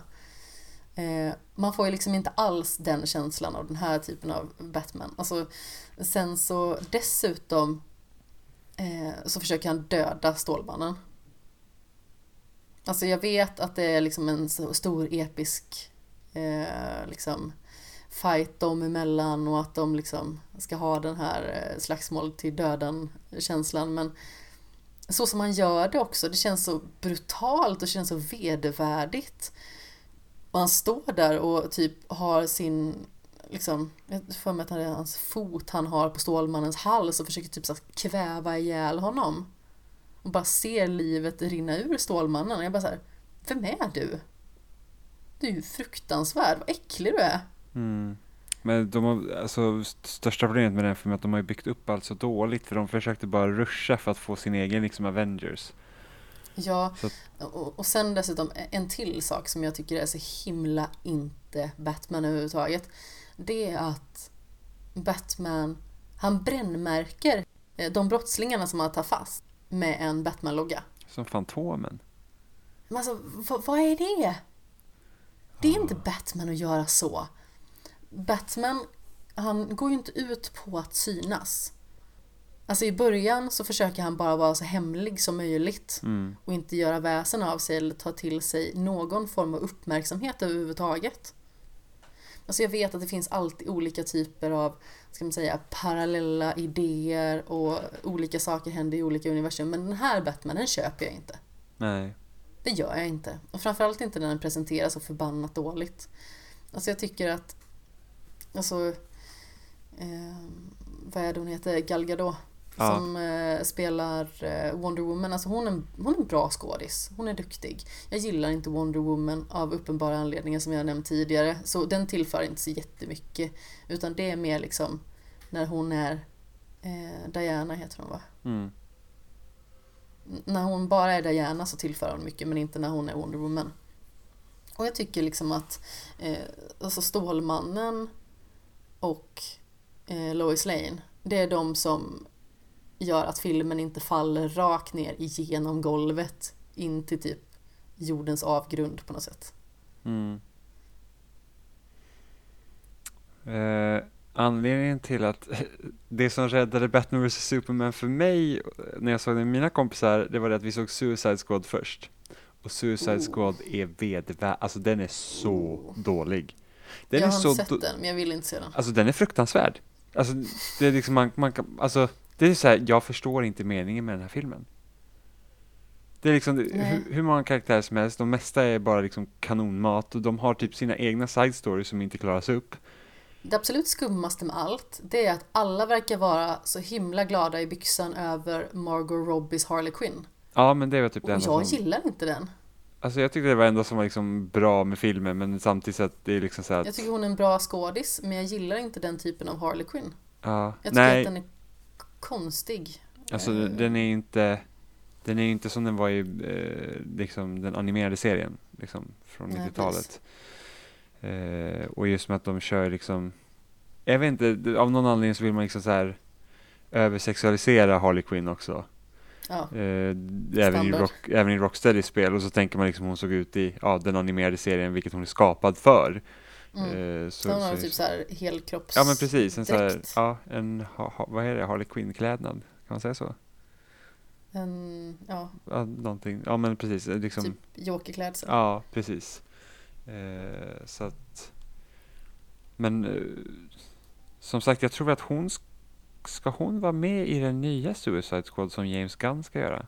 Jag tror det. Det är också jätteparadoxalt. Ja, men det är ju det där är liksom, alltså det är hela, men det är bara för att hon var ju typ den enda behållningen med det hela. Ja, Jared Leto's Luke Walker var ju också så här. Jag tycker det är så synd, för jag tycker om honom mycket. Men jag tänker liksom att den Jokern, den kunde aldrig bli bra. Nej. En Joker som kan bli bra däremot, det är ju Joaquin Phoenix. Ja, alltså den trailern är jättebra. Wow, ja, alltså jag fick typ gåshud när jag såg den. Ja. Den var jätteobehaglig, men väldigt charmerande på samma gång. Ja, och inte för egentligen att man egentligen behöver ha en origin story på Jokern, men liksom det är bara en annan take på karaktären. Så... Ja, men det känns lite som att det här är fanservice på riktigt. Ja, på något vis. Ja, nästan så. Det är så här bara, men ni får den här filmen och vi försöker att göra den liksom jordnära och mörk och intressant. Liksom, varsågod, vi kliar er på ryggen. Ja. Det känns som att jag har lugnat mig lite. Jag blir väldigt provocerad. Du blir lite rädd, tror jag. Nej då. Jag blev bara chockad över detta Ben Affleck-hat. Ja, men han är ju sämst. Alltså. Jag har egentligen ingen riktig åsikt om Ben Affleck. Aha, förutom att jag gillade Daredevil väldigt mycket när jag var liten.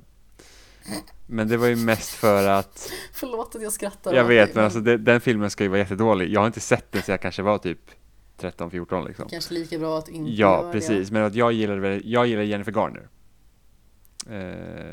Som spelade Elektra i den filmen. Så hon var med i Alias. Och Alias var också en serie som jag tyckte om. Okay. Så på den vägen. Sen såg jag också Elektra-filmen några år senare. Och den var ju helt... Alltså den var så dålig. Helvete vad dålig den var. Den nya Daredevil är väl däremot bra, tycker jag. Ja. Andra säsongen var väl sådär. Ja, alltså andra säsongen var bra tills Elektra kom med i bilden. Ja. Då förstörde alltså det. Den är ju jättejobbig. Ja, och sen så alla de där konstiga ninja, så det blev liksom bara, alltså den säsongen. Det blir skumt. Ja, men typiskt så här. Första säsongen är jättebra. Första säsongen är jättebra. Tredje säsongen är också jättebra. Mm.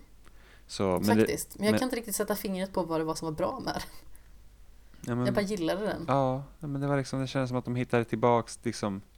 Men jag gillar honom framförallt. Charlie Cox är jättebra som Daredevil. Ja, men framförallt liksom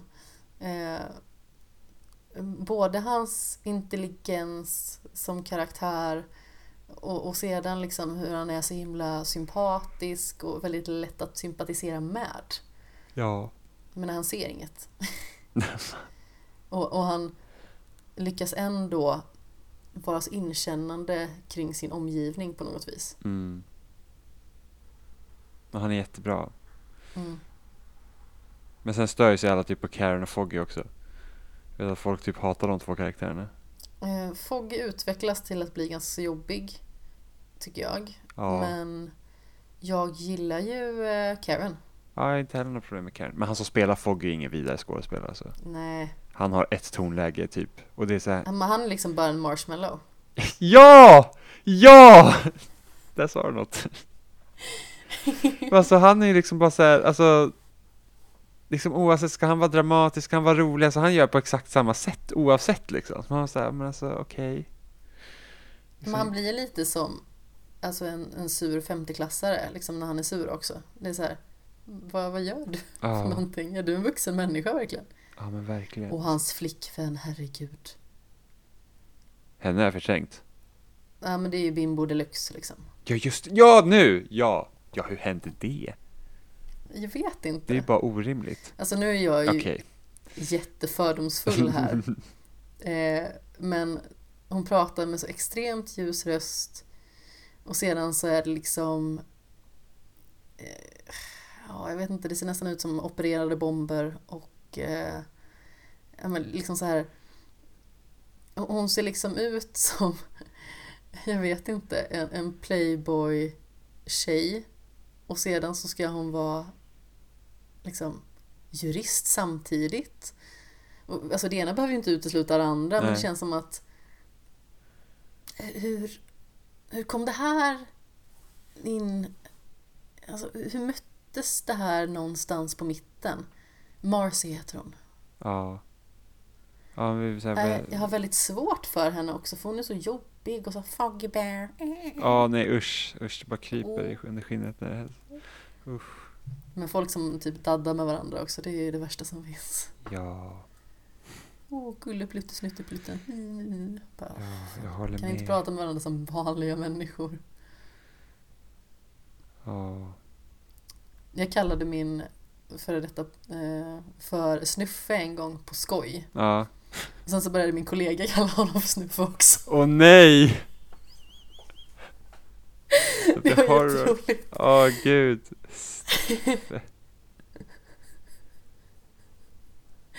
Det var väldigt roligt faktiskt. Ja, jag kan förstå. Det hade mycket roligt åt den kollegan efteråt. Ja.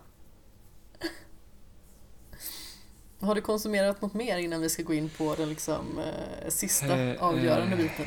Avgörande, det låter som att vi... Ja, precis. Nu är det slut här. Ja, precis. Alltså, jag och en kompis, vi spelade lite Supermarket Shriek igår faktiskt. Vad är det för någonting? Det har jag faktiskt aldrig hört talas om. Så Supermarket Shriek är ett co-op-spel som går ut på att det sitter en man och en get i en kundvagn. Och det är väldigt en väldigt otrolig duo. Och det går ut då på att man ska ta sig igenom olika banor på tid i den här kundvagnen då. Så en spelare styr den ena gubben och den andra styr den andra. Men man rör sig framåt genom att de här karaktärerna skriker. Så att man har bara en knapp, så att de, till exempel min kompis, om han sitter med geten så styr han vänster sida och jag styr höger sida. Så då måste man koordinera så att man liksom kan, så att skriker man samtidigt åker man rakt fram och så att man kommer runt, och så att det gäller att man liksom samarbetar, har ett bra flow för att ta sig igenom de här vissa banorna. Man kan, om man vill, också använda mikrofonerna till att faktiskt skrika för att få dem framåt. Nej, men Gud. Det gjorde inte vi för att min kompis har en bebis, så att det... Skrika och sovande bebis är inte en bra kombo. Nej, det förstår jag. Men då får man alltså skrika är typ aldrig en bra kombo någonting. Nej, men då får man liksom skrika. Så du så, och så ska man gå framåt. För om man håller in de här knapparna så skriker gubban också. Faktiskt. Så har man geten så här. Och så, ja, du vet de där roliga getfilmerna som kom på YouTube för typ några år sedan. Som var jättepoppis. Ja. Ja. Det hade varit kul om det lät typ så när geten skriker. Jag tänker bara på typ så här geten Jarli i Ringen i Notre Dame. Ja, det är lite lik faktiskt. Men det spelet är jätteroligt. Det blir bara bättre. Så vi satt säkert i 3 timmar igår och spelade och försökte ta oss vidare på alla banor, men det är bara att helt plötsligt så bara blir det en jättestor liksom alltså svårighetsgraden bara ökar markant. Okej. Så vi försöker ju så här ta 3 stjärnor på allting så att man får så bra tid som möjligt. Så att typ de 7-8 första banorna liksom, ja, man fick köra om någonting och så här, ja, det här är lite knepigt, det här måste vi lära oss. Och så kom man till en bana och bara så här, vägg. Det var verkligen liksom så, här, så svårt. Och så tänkte vi så här, för att då behövde man, ja, man måste komma in på en viss tid och då får man stjärnor baserade på tiden då. Så vi kom in så här på typ 1 minut och 14 sekunder. Fick vi en stjärna, vi bara, ja, okej, så kollar man upp, vad är för stjärna nummer 2 då? Ja, då måste komma på 1:10. Då bara, okej, ja men det är ju rimligt. Och då tänkte jag, då kanske det är 1 minut för att få 3 stjärnor. Lyckas du komma in på 2 stjärnor, då visar det sig att du behöver komma in på 45 sekunder för att få 3 stjärnor. Så det var liksom helt plötsligt blev otroligt mycket svårare att klara det. Så det var liksom att, vet inte, så det är liksom möjligt för oss 2 att liksom klara den tiden. För att du kan köra spelet själv också. Och då styr du ju bara med vänster trigger och höger trigger. Och då är det mycket lättare, för då har du ju full kontroll. Du behöver liksom inte koordinera med någon annan och liksom tänka ens på att det är så här, ja, det går lite långsammare för att liksom man hör den ena personens direktiv och så ska det gå upp i hjärnan och så ska man utföra handlingen liksom, det är inte direkt.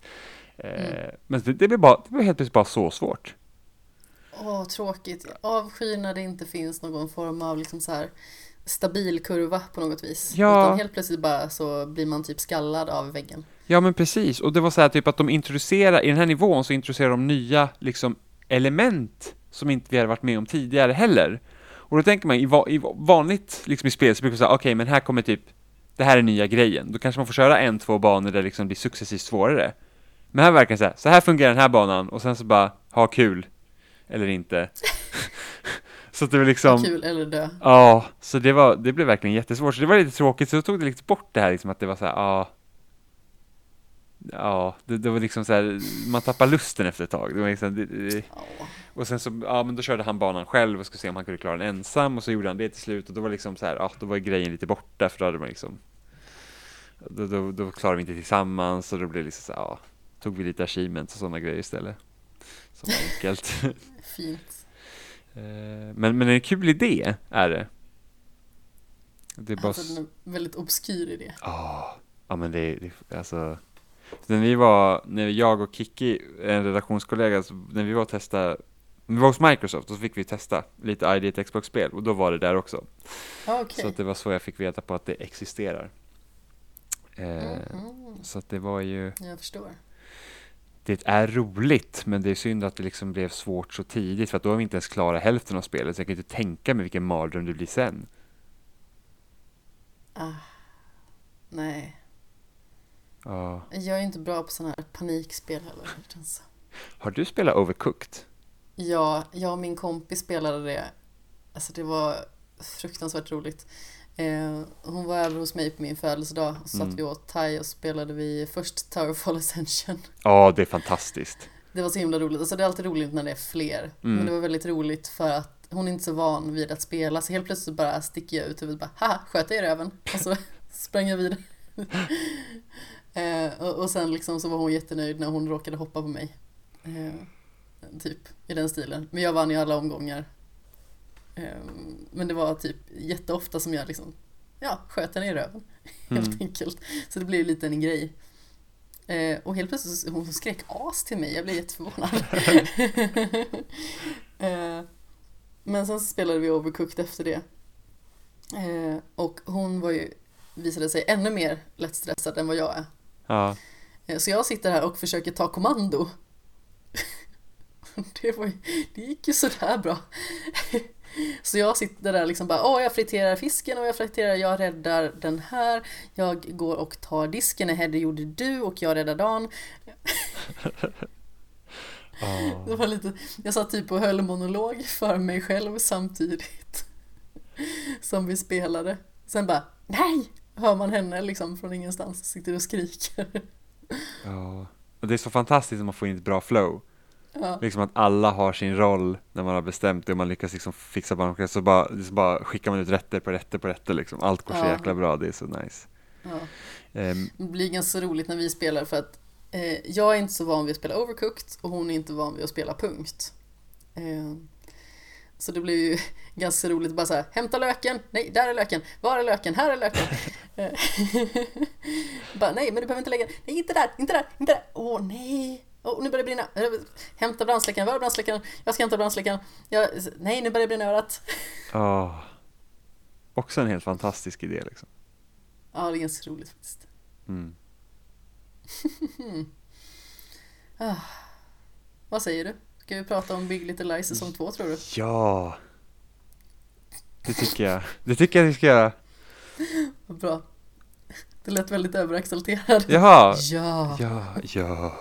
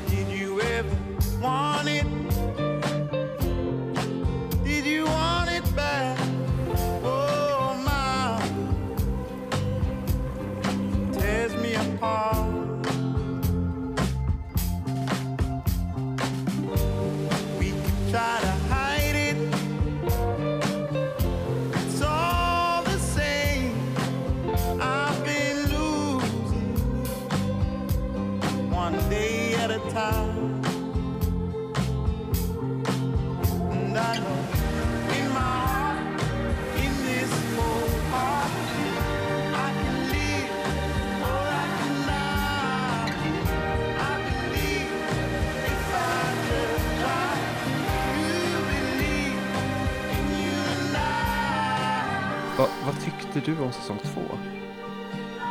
Jag tycker att den har fått oförtjänt mycket skit.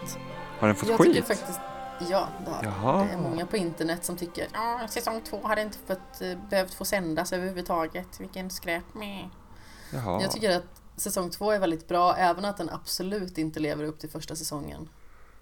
Jag har ju läst boken senaste veckan. Mm. Och... man kan väl säga som så att det är ganska mycket som händer både i serien som inte händer i boken och tvärtom. Okej.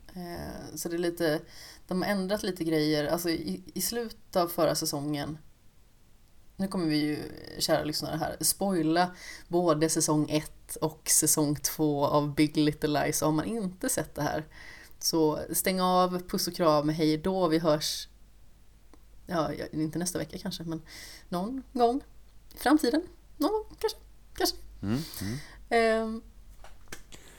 Men i slutet av förra säsongen så dör ju Perry White. Right? Varför säger jag White igen? Det är någon annan karaktär som heter Perry White. Perry Wright i alla fall. Jobbigt namn. Perry. Ja, först utan Perry först och främst, vilket vi konstaterade förra veckan.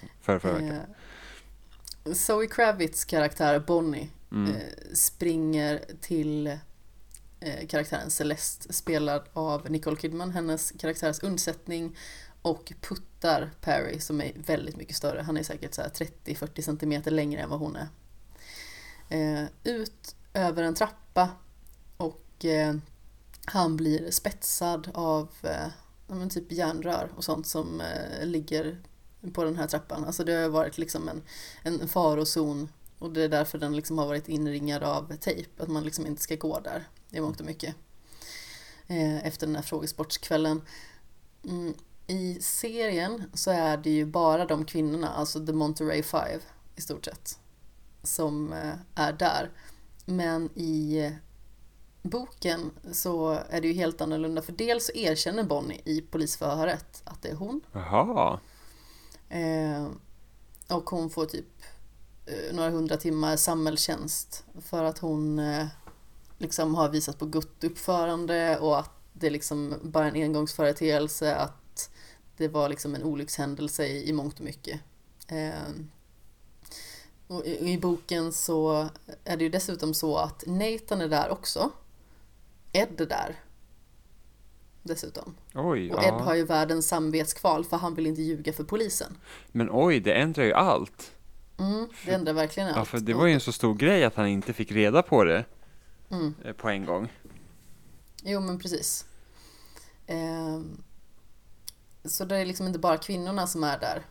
Men i serien så blir det liksom, det här är kvinnornas hemlighet som de måste bevara, och de måste typ skydda varandra.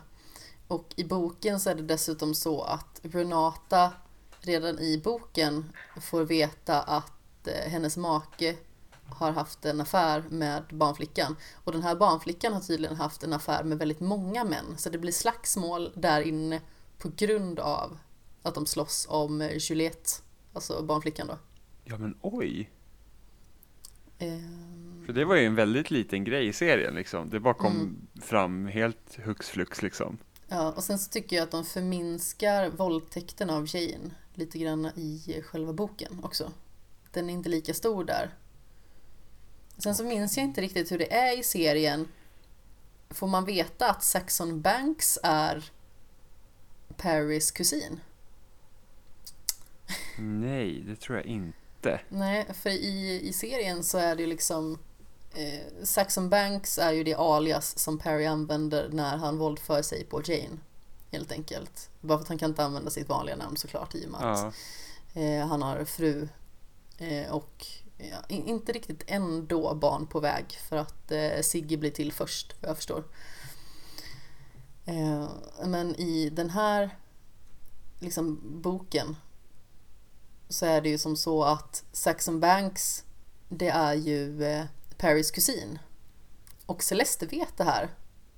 Ända till, bara för att Madeline får ju veta det av Jane. Och naturligtvis så berättar ju Madeline det vidare till Celeste. Ja. Som går och liksom bär på den här hemligheten. Att hon vet att hennes kusin är far till Siggy. Och den här kusinen har 3 döttrar och fru. Oj, det, men då blir... Ja, då blir så Nicole Kidman. Ja, då blir Celeste också en helt annorlunda karaktär i boken. Mm. Undrar om de gjorde om det bara för att man skulle kunna sympatisera mer med henne under rättegången.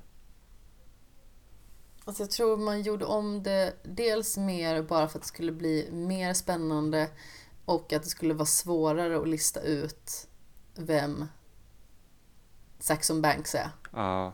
Till exempel.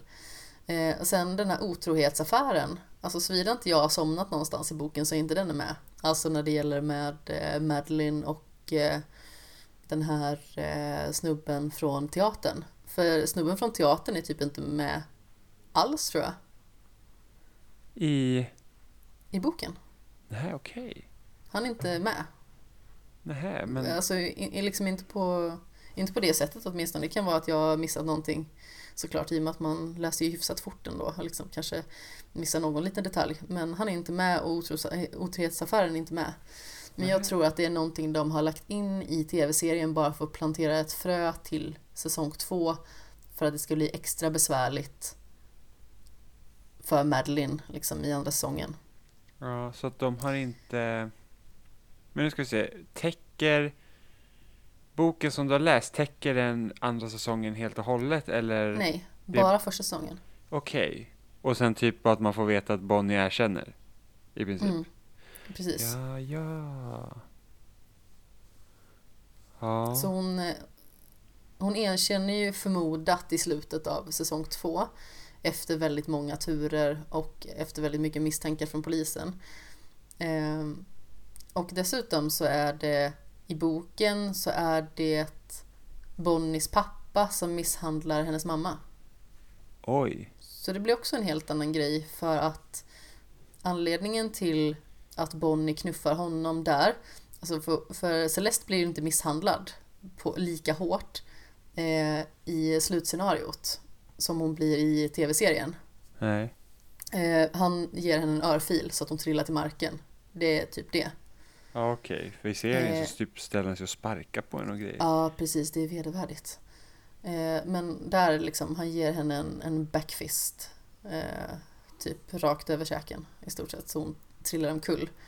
Och då säger Bonnie, som har fått veta att Max, alltså en av tvillingsönerna till Celeste och Perry.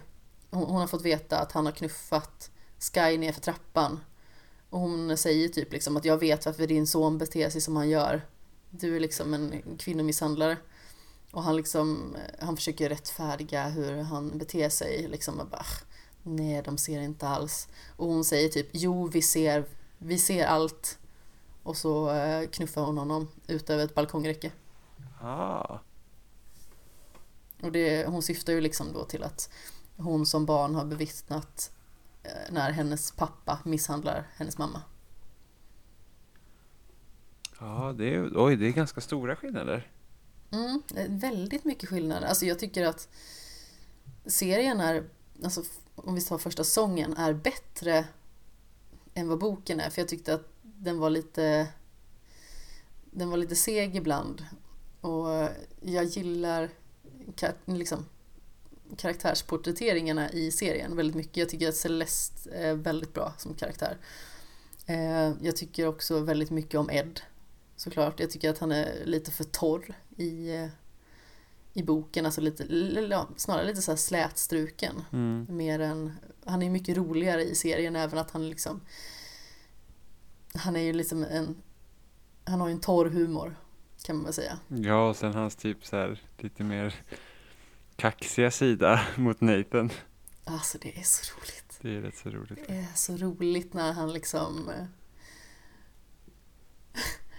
alltså framförallt den liksom bara, kan inte du acceptera att vi inte behöver vara vänner liksom? Ja, liksom. Men så här, verkar så här, jag tycker inte om dig och jag har inget intresse att liksom vara vän med dig. Hantera det. Ja. Så cyklar han iväg. Ja. Förlåt, jag svävar iväg med en jättelång monolog om så här, skillnader i boken och i serien. Men vad tyckte du om säsong 2? Jag tyckte att jag gillade den. Jag tyckte det var så intressant att att efter det liksom som hände i slutet av säsong 1, liksom att det här med att Perry dog och sen bestämmer de sig för att hålla det hemligt, var ju mer eller mindre en spänning som fanns där för alla karaktärer när de gick iväg och gjorde sina egna grejer under säsongen. Som gjorde liksom att allt blev så mycket svårare på grund av det, som att Renata förlorar liksom alla sina pengar samtidigt som liksom det här hänger över dem. Madeleine, hon får problem med Ed, liksom hela deras giftermål, samtidigt som man måste underhålla det här. Jane gjorde inte så mycket den här säsongen faktiskt. Alltså, hennes kärleksintresse blir jag ju ganska trött på. Det var ju så himla tråkigt. Ja, men alltså, det var liksom... Ja. I slutet av boken så blir hon ju kär i Tom. Alltså bartendern, eller inte bartendern, men han som baristan. Aha. Han som har kaféet. Ja. Han som hon går på frågesportskvällen med i serien. Ja. De blir ju liksom kära i stort sett. Jaha. I slutet. Och jag hade ju velat att den relation skulle fortsätta i säsong 2, men han bara kapades, han är inte med. Nej, det stämmer. Vad hände med honom? Undrar om det blev någon så här schemakonflikt eller någonting sånt då? Jag har ingen aning. Men alltså, jag tycker ju att den snubben som hon blir kär, jag tycker han är lite av en tönt. Och inte på ett bra sätt, det är liksom ingen charmig tönt. Jag tycker att han verkar vara lite spänd. Ja. Jag brydde mig inte så mycket om Jane den här säsongen. Liksom bara typ att hon var med. Typ. Alltså jag bryr mig inte om henne så jättemycket. Nej, hon är väl... Det låter så himla taskigt för att det är liksom... Jag gillade henne mer i boken, kan jag säga. Faktiskt. Men alltså, återigen, jag gillar inte Shailene Woodley som skådis. Jag tycker att hon är väldigt slätstruken. Och hon känns också som en sån här skådis som hon spelar typ sig själv. Lite grann. Och hon känns liksom inte så jättetrovärdig. Men det funkar... För att det är meningen att Jane inte ska vara en så färgstark karaktär. Mm. De andra gör ju sitt jobb på den fronten. Alltså Renata. När hon tar baseballträt och slår sönder all hennes mans tågutrustning. Ja. Han har ju liksom ett helt rum fullt med... tågbanor. Alltså den scenen är så härlig. Ja, och hon spelar så bra. Ja, verkligen. Alltså är det i första eller andra säsongen när hon typ åker iväg med bilen och typ bara pekar finger ut genom rutan och bara skriker?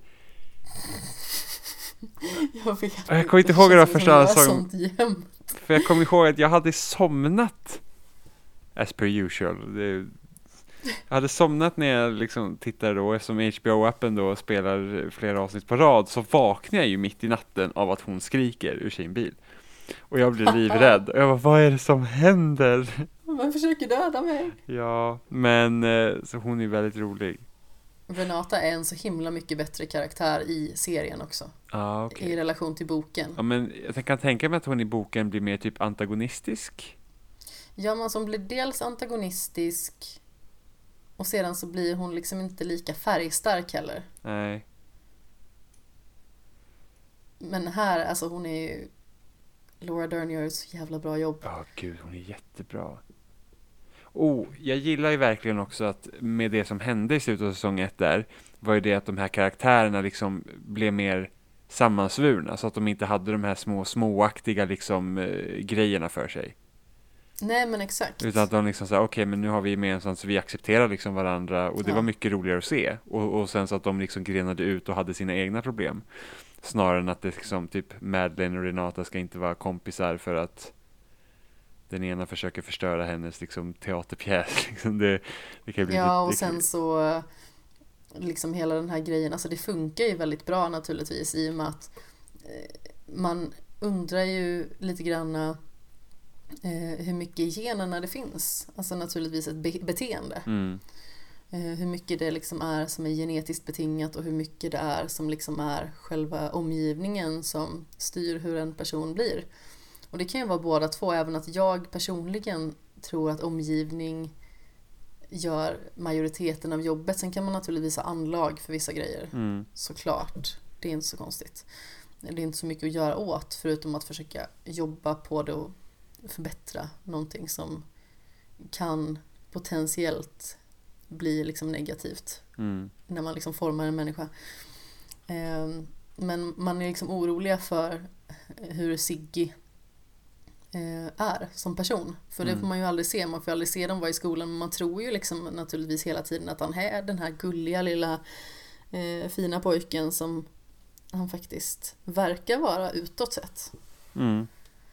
Och sen så visar det ju sig att det är Max som... har slått både Amabella och Sky. Ja. Riktigt liten skit. Ja, verkligen. Ja. Och sen tycker jag Meryl Streeps karaktär var ju också bra. Alltså Meryl Streep gör ett så himla bra jobb med att få en att hata henne. Ja. Hon är så vedervärdig. Verkligen, men ändå är hon inte liksom så här att hon är inte bara vidrig liksom. Nej, hon älskar ju sin son och har satt honom lite på en piedestal. Ja. Men samtidigt så har hon ju betett sig som en röv också mot honom och liksom skuldbelagt honom. Ja. Så det finns ju liksom två sidor, men framförallt när hon kommer till Celeste inför så här, sista redogörelsen i rättegången. Och hon liksom så här, där står du och talar osanningar om mig. Bara så här, men du då? Ja, men eller hur? Vad ljuger ju. Och liksom, det är så, jag känner bara att det är så obehagligt vilken makt hon fick helt plötsligt. Ja, verkligen. Det är liksom... För jag bara kände det så att hon har gjort liksom en anmälan och sen så liksom går det så långt att det går till rätten. Och liksom så här bara att, men alltså hon borde inte ha något att säga till om här. Nej, verkligen inte. Men det är ju så skönt när Celeste får hela vårdnaden ändå. Ja. Det var ju väntat, kan jag tycka, på sätt och vis. Ja. Men samtidigt så det kändes väldigt skönt att de inte gav aset någon vårdnad eller... Att det blev på något annat vis. Ja, nej. Nej, men det hade känts väldigt lustigt när det blivit det. För det var så, men alltså, finns det ingen rättvisa? Nej, men framförallt så jag tror att det är väldigt många som inte riktigt förstår vidden av hur svårt det är att ta sig ur ett förhållande med skadebeteenden. Ja, alltså, oavsett precis. Om det är fysiskt eller psykiskt. För anledningen till att man stannar, det är ju att man har en tro om att personen antingen ska bli liksom sitt bästa jag och vara det hela tiden. För förmodligen så har ju den här personen till en inledning visat väldigt liksom charmiga sidor Och det är ju det som har gjort att man liksom har förälskat sig i den. Eller så är man kanske rädd att lämna. Man liksom oroar sig över vad konsekvenserna ska bli och hur kraftfulla de kan bli. Det kan ju spåra totalt. Mm. Det får man ju liksom se när sista avsnittet kulminerar i att han står och sparkar henne liksom bland folk. Ja. Men alltså just det här, alltså, folk underskattar det extremt mycket och tror liksom, varför lämnar du inte bara? Så här, det är inte lätt att lämna någon som beter sig illa mot en. Nej, sen är det också blivit som nedbruten så att du tror ju själv på att du inte är värd bättre heller. Ja, man tror att man inte är värd bättre och sedan så tror man dessutom liksom att man själv gör något fel. Ja, men det är bara jag som provocerar den här människan eller... Fan, jag skulle inte sagt emot då. Det var onödigt. Jag är ju lika skyldig jag. Liksom. Tycker man ju på något vis. Alltså jag har inte varit i någon liksom, fysisk misshandel någonsin. Tack och lov. Däremot så vet jag hur det är när en person har ett väldigt starkt psykologiskt grepp kring en. Mm. Och det var extremt svårt att ta sig ur. Det var fruktansvärt svårt. För att den här personen liksom vet exakt vilka punkter den ska trycka på. För att man liksom ska känna att okay, det finns ingen annan som någonsin kommer älska mig. Eller det finns ingen annan som kommer vilja ha mig. Jag är inte värdig att ha det bra. Jag är inte värdig att bli älskad. Alltså det var ju så har jag känt jättelänge. Jag kände att jag är inte värd att... få någons liksom äkta kärlek igen. Det är jättekomplicerat. Och jag tycker att de visar det väldigt väl faktiskt i serien. Liksom. Att folks misstro kan vara väldigt stark. På något vis. För alltså, dels kan det finnas folk runt omkring en som bara tycker att varför gör du inte bara det rätta? Och sedan så går man i någon falsk förhoppning själv. Och sedan så finns det andra människor som bara, men ser du inte att den här människan gör dig illa? Kan du liksom inte se det? Du måste lämna nu. Typ. Och så försöker man, men man är rädd att man liksom kommer vara ensam för evigt. Typ. Ja. Ungefär. Så det är väldigt mycket psykologiska aspekter som spelar in i det där och jag tycker att de visar det väldigt bra varför Celeste inte lämnar Perry, för hon älskar verkligen Perry och det finns så himla många charmiga sidor i honom som hon inte kan släppa taget om, för att hon vet att de finns där, för hon har ju sett dem. Ja. De finns där precis som alla dåliga sidor, bara det att han blir värre och värre. Men hon har hela tiden förhoppningar om att de här bra sidorna ska komma tillbaka. Bara hon gör rätt. Bara hon inte provocerar honom. Mm. Ja, för han var ju så bra med barnen. Och sen utåt sett så visade han sig liksom vara okej. Liksom. För det hörde mig också hur de andra beskrev det, deras förhållanden. De var ju liksom drömparet. Ja, men precis. Det var liksom så här, de är så äckligt kära, ja, de håller hand fortfarande. Ja, och han har bra jobb och de har fint hus och barnen är så duktiga och bla bla bla. Så att då blir det ju också liksom, för då kan jag tänka om hon får höra det av andra hela tiden så är det kanske okej, men då är det mig det är fel på liksom. Mm. Ja, definitivt. Tror du det blir någon säsong 3? Det tror jag. Jag tror att det här med när de avslutar genom att gå in i polishuset, jag tror att det är en cliffo. Ja.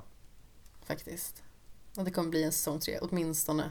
Mm. Alltså, jag tror nog att de kommer kunna ta hyfsat god tid på sig med att göra den. För det skulle ju kunna vara... Alltså det skulle kunna vara en ganska god tid efter att säsong 2 utspelar sig ändå. För det finns ju mycket saker som skulle kunna hända. Så jag menar, Bonnie lämnar ju Nathan. Ja, det tyckte jag var hemskt. Och jag tyckte så synd om honom. För att han känns ju lite som ett får. Alltså det låter jättetaskigt, men han känns som en sån här person som... Ja, men han pallar runt i sin egen värld. Han har kanske lite aggressionsproblem ibland. Och lite svårt att kontrollera sina känslor. Men han har liksom ett gott hjärta. Men han är liksom inte den skarpaste kniven i lådan. Och han avgudar sin fru som är mycket yngre och vacker och har liksom helt andra värderingar än vad han själv någonsin har haft, och han har förändrats på grund av henne.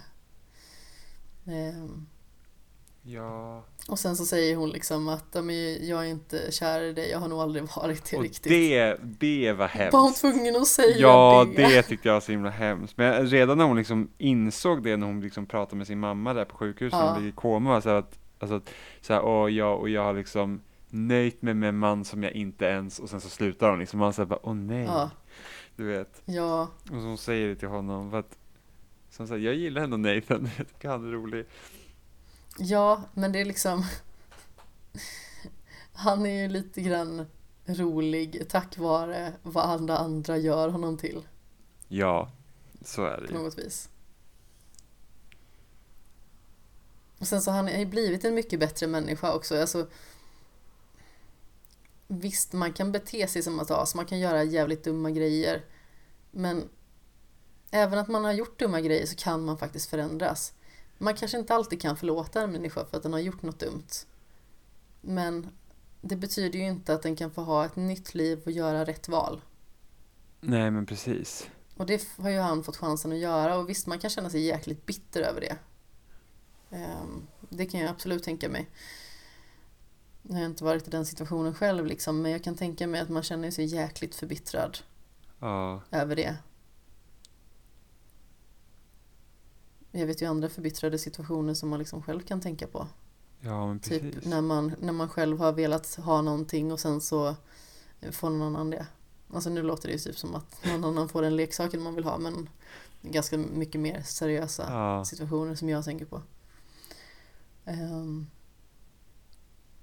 Jag förstår ju liksom att Madeline tycker att han är ett oansvarigt rumptroll liksom.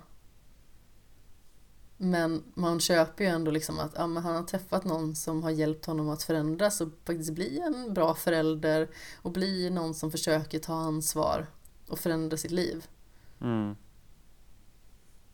Bara för att man har gjort fel en gång betyder inte att man behöver göra samma fel om och om igen. Nej, men exakt. Man behöver liksom inte upprepa sitt fel. Alltså det känns som att folk tycker att har du gjort fel val en gång, då kan du lika gärna fortsätta på samma bana. Ja. Men så behöver inte alls det vara. Nej men precis. Nej, alltså det måste ju bara finnas destruktivt. Ja, och det måste ju finnas utrymme för att man ska kunna göra sig bättre. Annars så, vad är meningen liksom? Mm. Ja, men precis. Varför ska man liksom inte kunna ändra sig? Även om det kanske tar tid för vissa. Mm.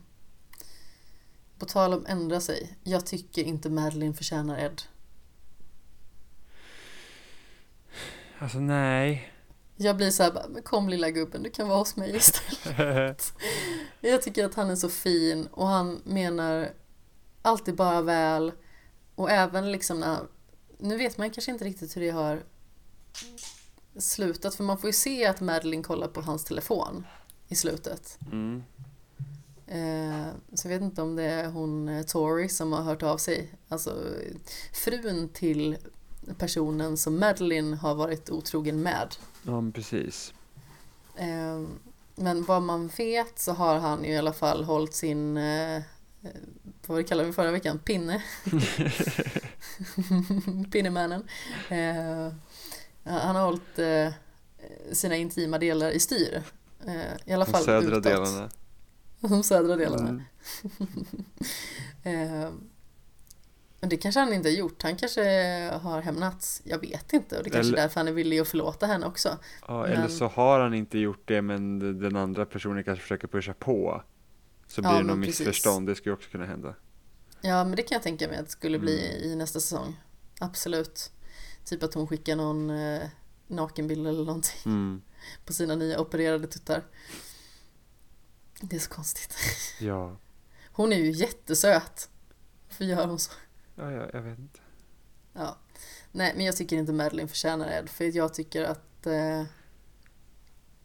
hon är... Alltså, visst, hon har väldigt många sidor där hon menar väl. Men jag tycker att hon är så jobbig. Och det känns som att... Jag har svårt att se att hon ska bättra sig. Eller jag vet... Det är någonting... med mig liksom. Alltså hon försöker ju hela tiden ljuga för sig själv och andra liksom bara, han kysste mig en gång och så jag kanske kysste tillbaka lite grann, bara ni har haft en affär i flera månader. Ja, men precis. Ja, men sen är också frågan liksom, om hon har gjort det liksom en gång, det är inte säkert att hon gör det igen heller, för hon verkar inte vara en sån falsk person på det sättet. Nej, det betyder ju inte att alltså, som sagt, en gång så kan det hända saker. Och det är liksom upp till en själv om man vill upprepa sitt dåliga beteende. Ja. Och falla tillbaka på det. Men jag vet inte. Jag tycker det ändå var fint när de förnyade sina löften på något vis. För jag tycker att han är fin och jag gillar ändå henne på något vis. Mm. Men samtidigt så blir jag så här bara, varför går du inte bara din väg? Ja. Och samtidigt har de ju barn tillsammans också, så det är svårare. Ja, det är en ännu svårare situation. Men samtidigt så ska man ju inte stanna kvar bara för att man har barn tillsammans. Nej, inte om det blir liksom för dåligt. Mm. Då är det ju bättre. Det är också en sak som kan bli otroligt negativ, för att man tror att man gör barnen en tjänst. Men i själva verket är det ju precis tvärtom. Liksom att man går och har typ 2 separata liv. Det är bara det att man har gemensam nämnare. Man lever under samma tak, men man lever inte tillsammans. Mm. Det är också för lite deprimerande att tänka på. Ja. Tänk om någon bara skulle så här, nöja sig med och bara, men vi väntar tills barnen är 18. Ja. Nej, det här har jag aldrig velat. Nej. Aldrig velat att någon skulle nöja sig med mig. Nej, det hade varit jobbigt. Så här bara, speciellt om det liksom, om det inte går från båda hållen heller, då är det jättejobbigt för den som är liksom mer investerad, om man säger så. Mm. Ja, definitivt. Ja, har vi något mer att säga om säsong 2? Av Big Little Lies. Jag tror inte det. Jag tyckte det var en bra säsong. Mm. Känns som en bra fortsättning på det som var. Jag hoppas ju att det blir en 3rd säsong. Ja, jag känner att jag hade inte behövt ha en 3rd säsong. Nej. Det hade inte behövt vara en 2:a säsong ens. Nej, det hade det inte heller behövt vara. Men jag gillar de här karaktärerna. Ja. Speciellt Renata, hon är min favorit. Hon är så rolig. Hon flyttar för övrigt till London med Amabella i boken. Jaha. Det är också en så här stor skillnad. Verkligen. Och de blir ju inte vänner liksom. Nej. I boken heller. Eller alltså, de typ så här accepterar varann, och Renata liksom ber om ursäkt till Jane. Mm. Och hon skriver ett brev till Jane och Siggy. Eller typ skriver, jag tror att det är mer riktat till Siggy faktiskt. Ja. Typ så här att, men jag var taskig mot dig, jag var taskig mot din mamma. Och det var fel av mig, jag visste inte det. Men nu vet jag mycket bättre, och du är inbjuden på ett kalas som är avskedskalaset innan vi flyttar till London. Och det är lite speciellt tillägnat till dig, och temat är Star Wars. Amabella hälsar att du ska ta med ditt lasersvärd, typ. Så det var lite gulligt, tycker jag. Ja, väldigt stor skillnad liksom. Mm, faktiskt. Men som sagt, jag gillar serien bättre. Ja, men det är i alla fall kul att känna det då, i alla fall. Att det är så att, men ofta brukar det vara tvärtom, att böckerna brukar vara bättre. Ja, verkligen. Ska vi börja kalla det en dag? Ja. Jag har ju suttit här snart 3 timmar igen. Precis. Nej, det är inte riktigt kortare. Så länge den här gången. Nej, inte riktigt. Vi har kunnat kapa det lite grann. Ja, precis. Vi får hejda oss. Det är så mycket att prata. Men vad hittar man dig för någonstans? Mig hittar man på spelsnack.com, för jag poddar i Spelsnack. Er favoritpodcastapp finns vi i. Och jag skriver om spel på loading.se. Jajamän. Och du finns på sociala medier. Ja, just det. Och det också. Seppala13 på Twitter. Där är jag mest aktiv. Ja. Och Skämshögen finns naturligtvis på @Skämshögen, både på Twitter och på Instagram. och finns på Facebook, Wordpress och där poddar finns. Och jag heter @ Kapten Sten på sociala medier. Sten med 2 E. För det heter jag.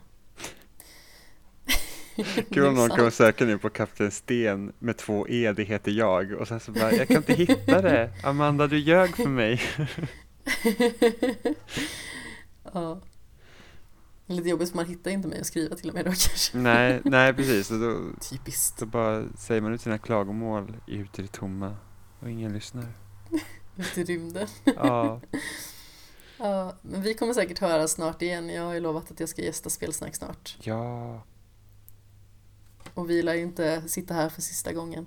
Säkert inte. Den här gången. Nej, nu har jag ju liksom ett rykte att upprätthålla det här. Nu har du flyttat in. Jag har gjort det. Jag har inte vänt på underkläderna än. Tack och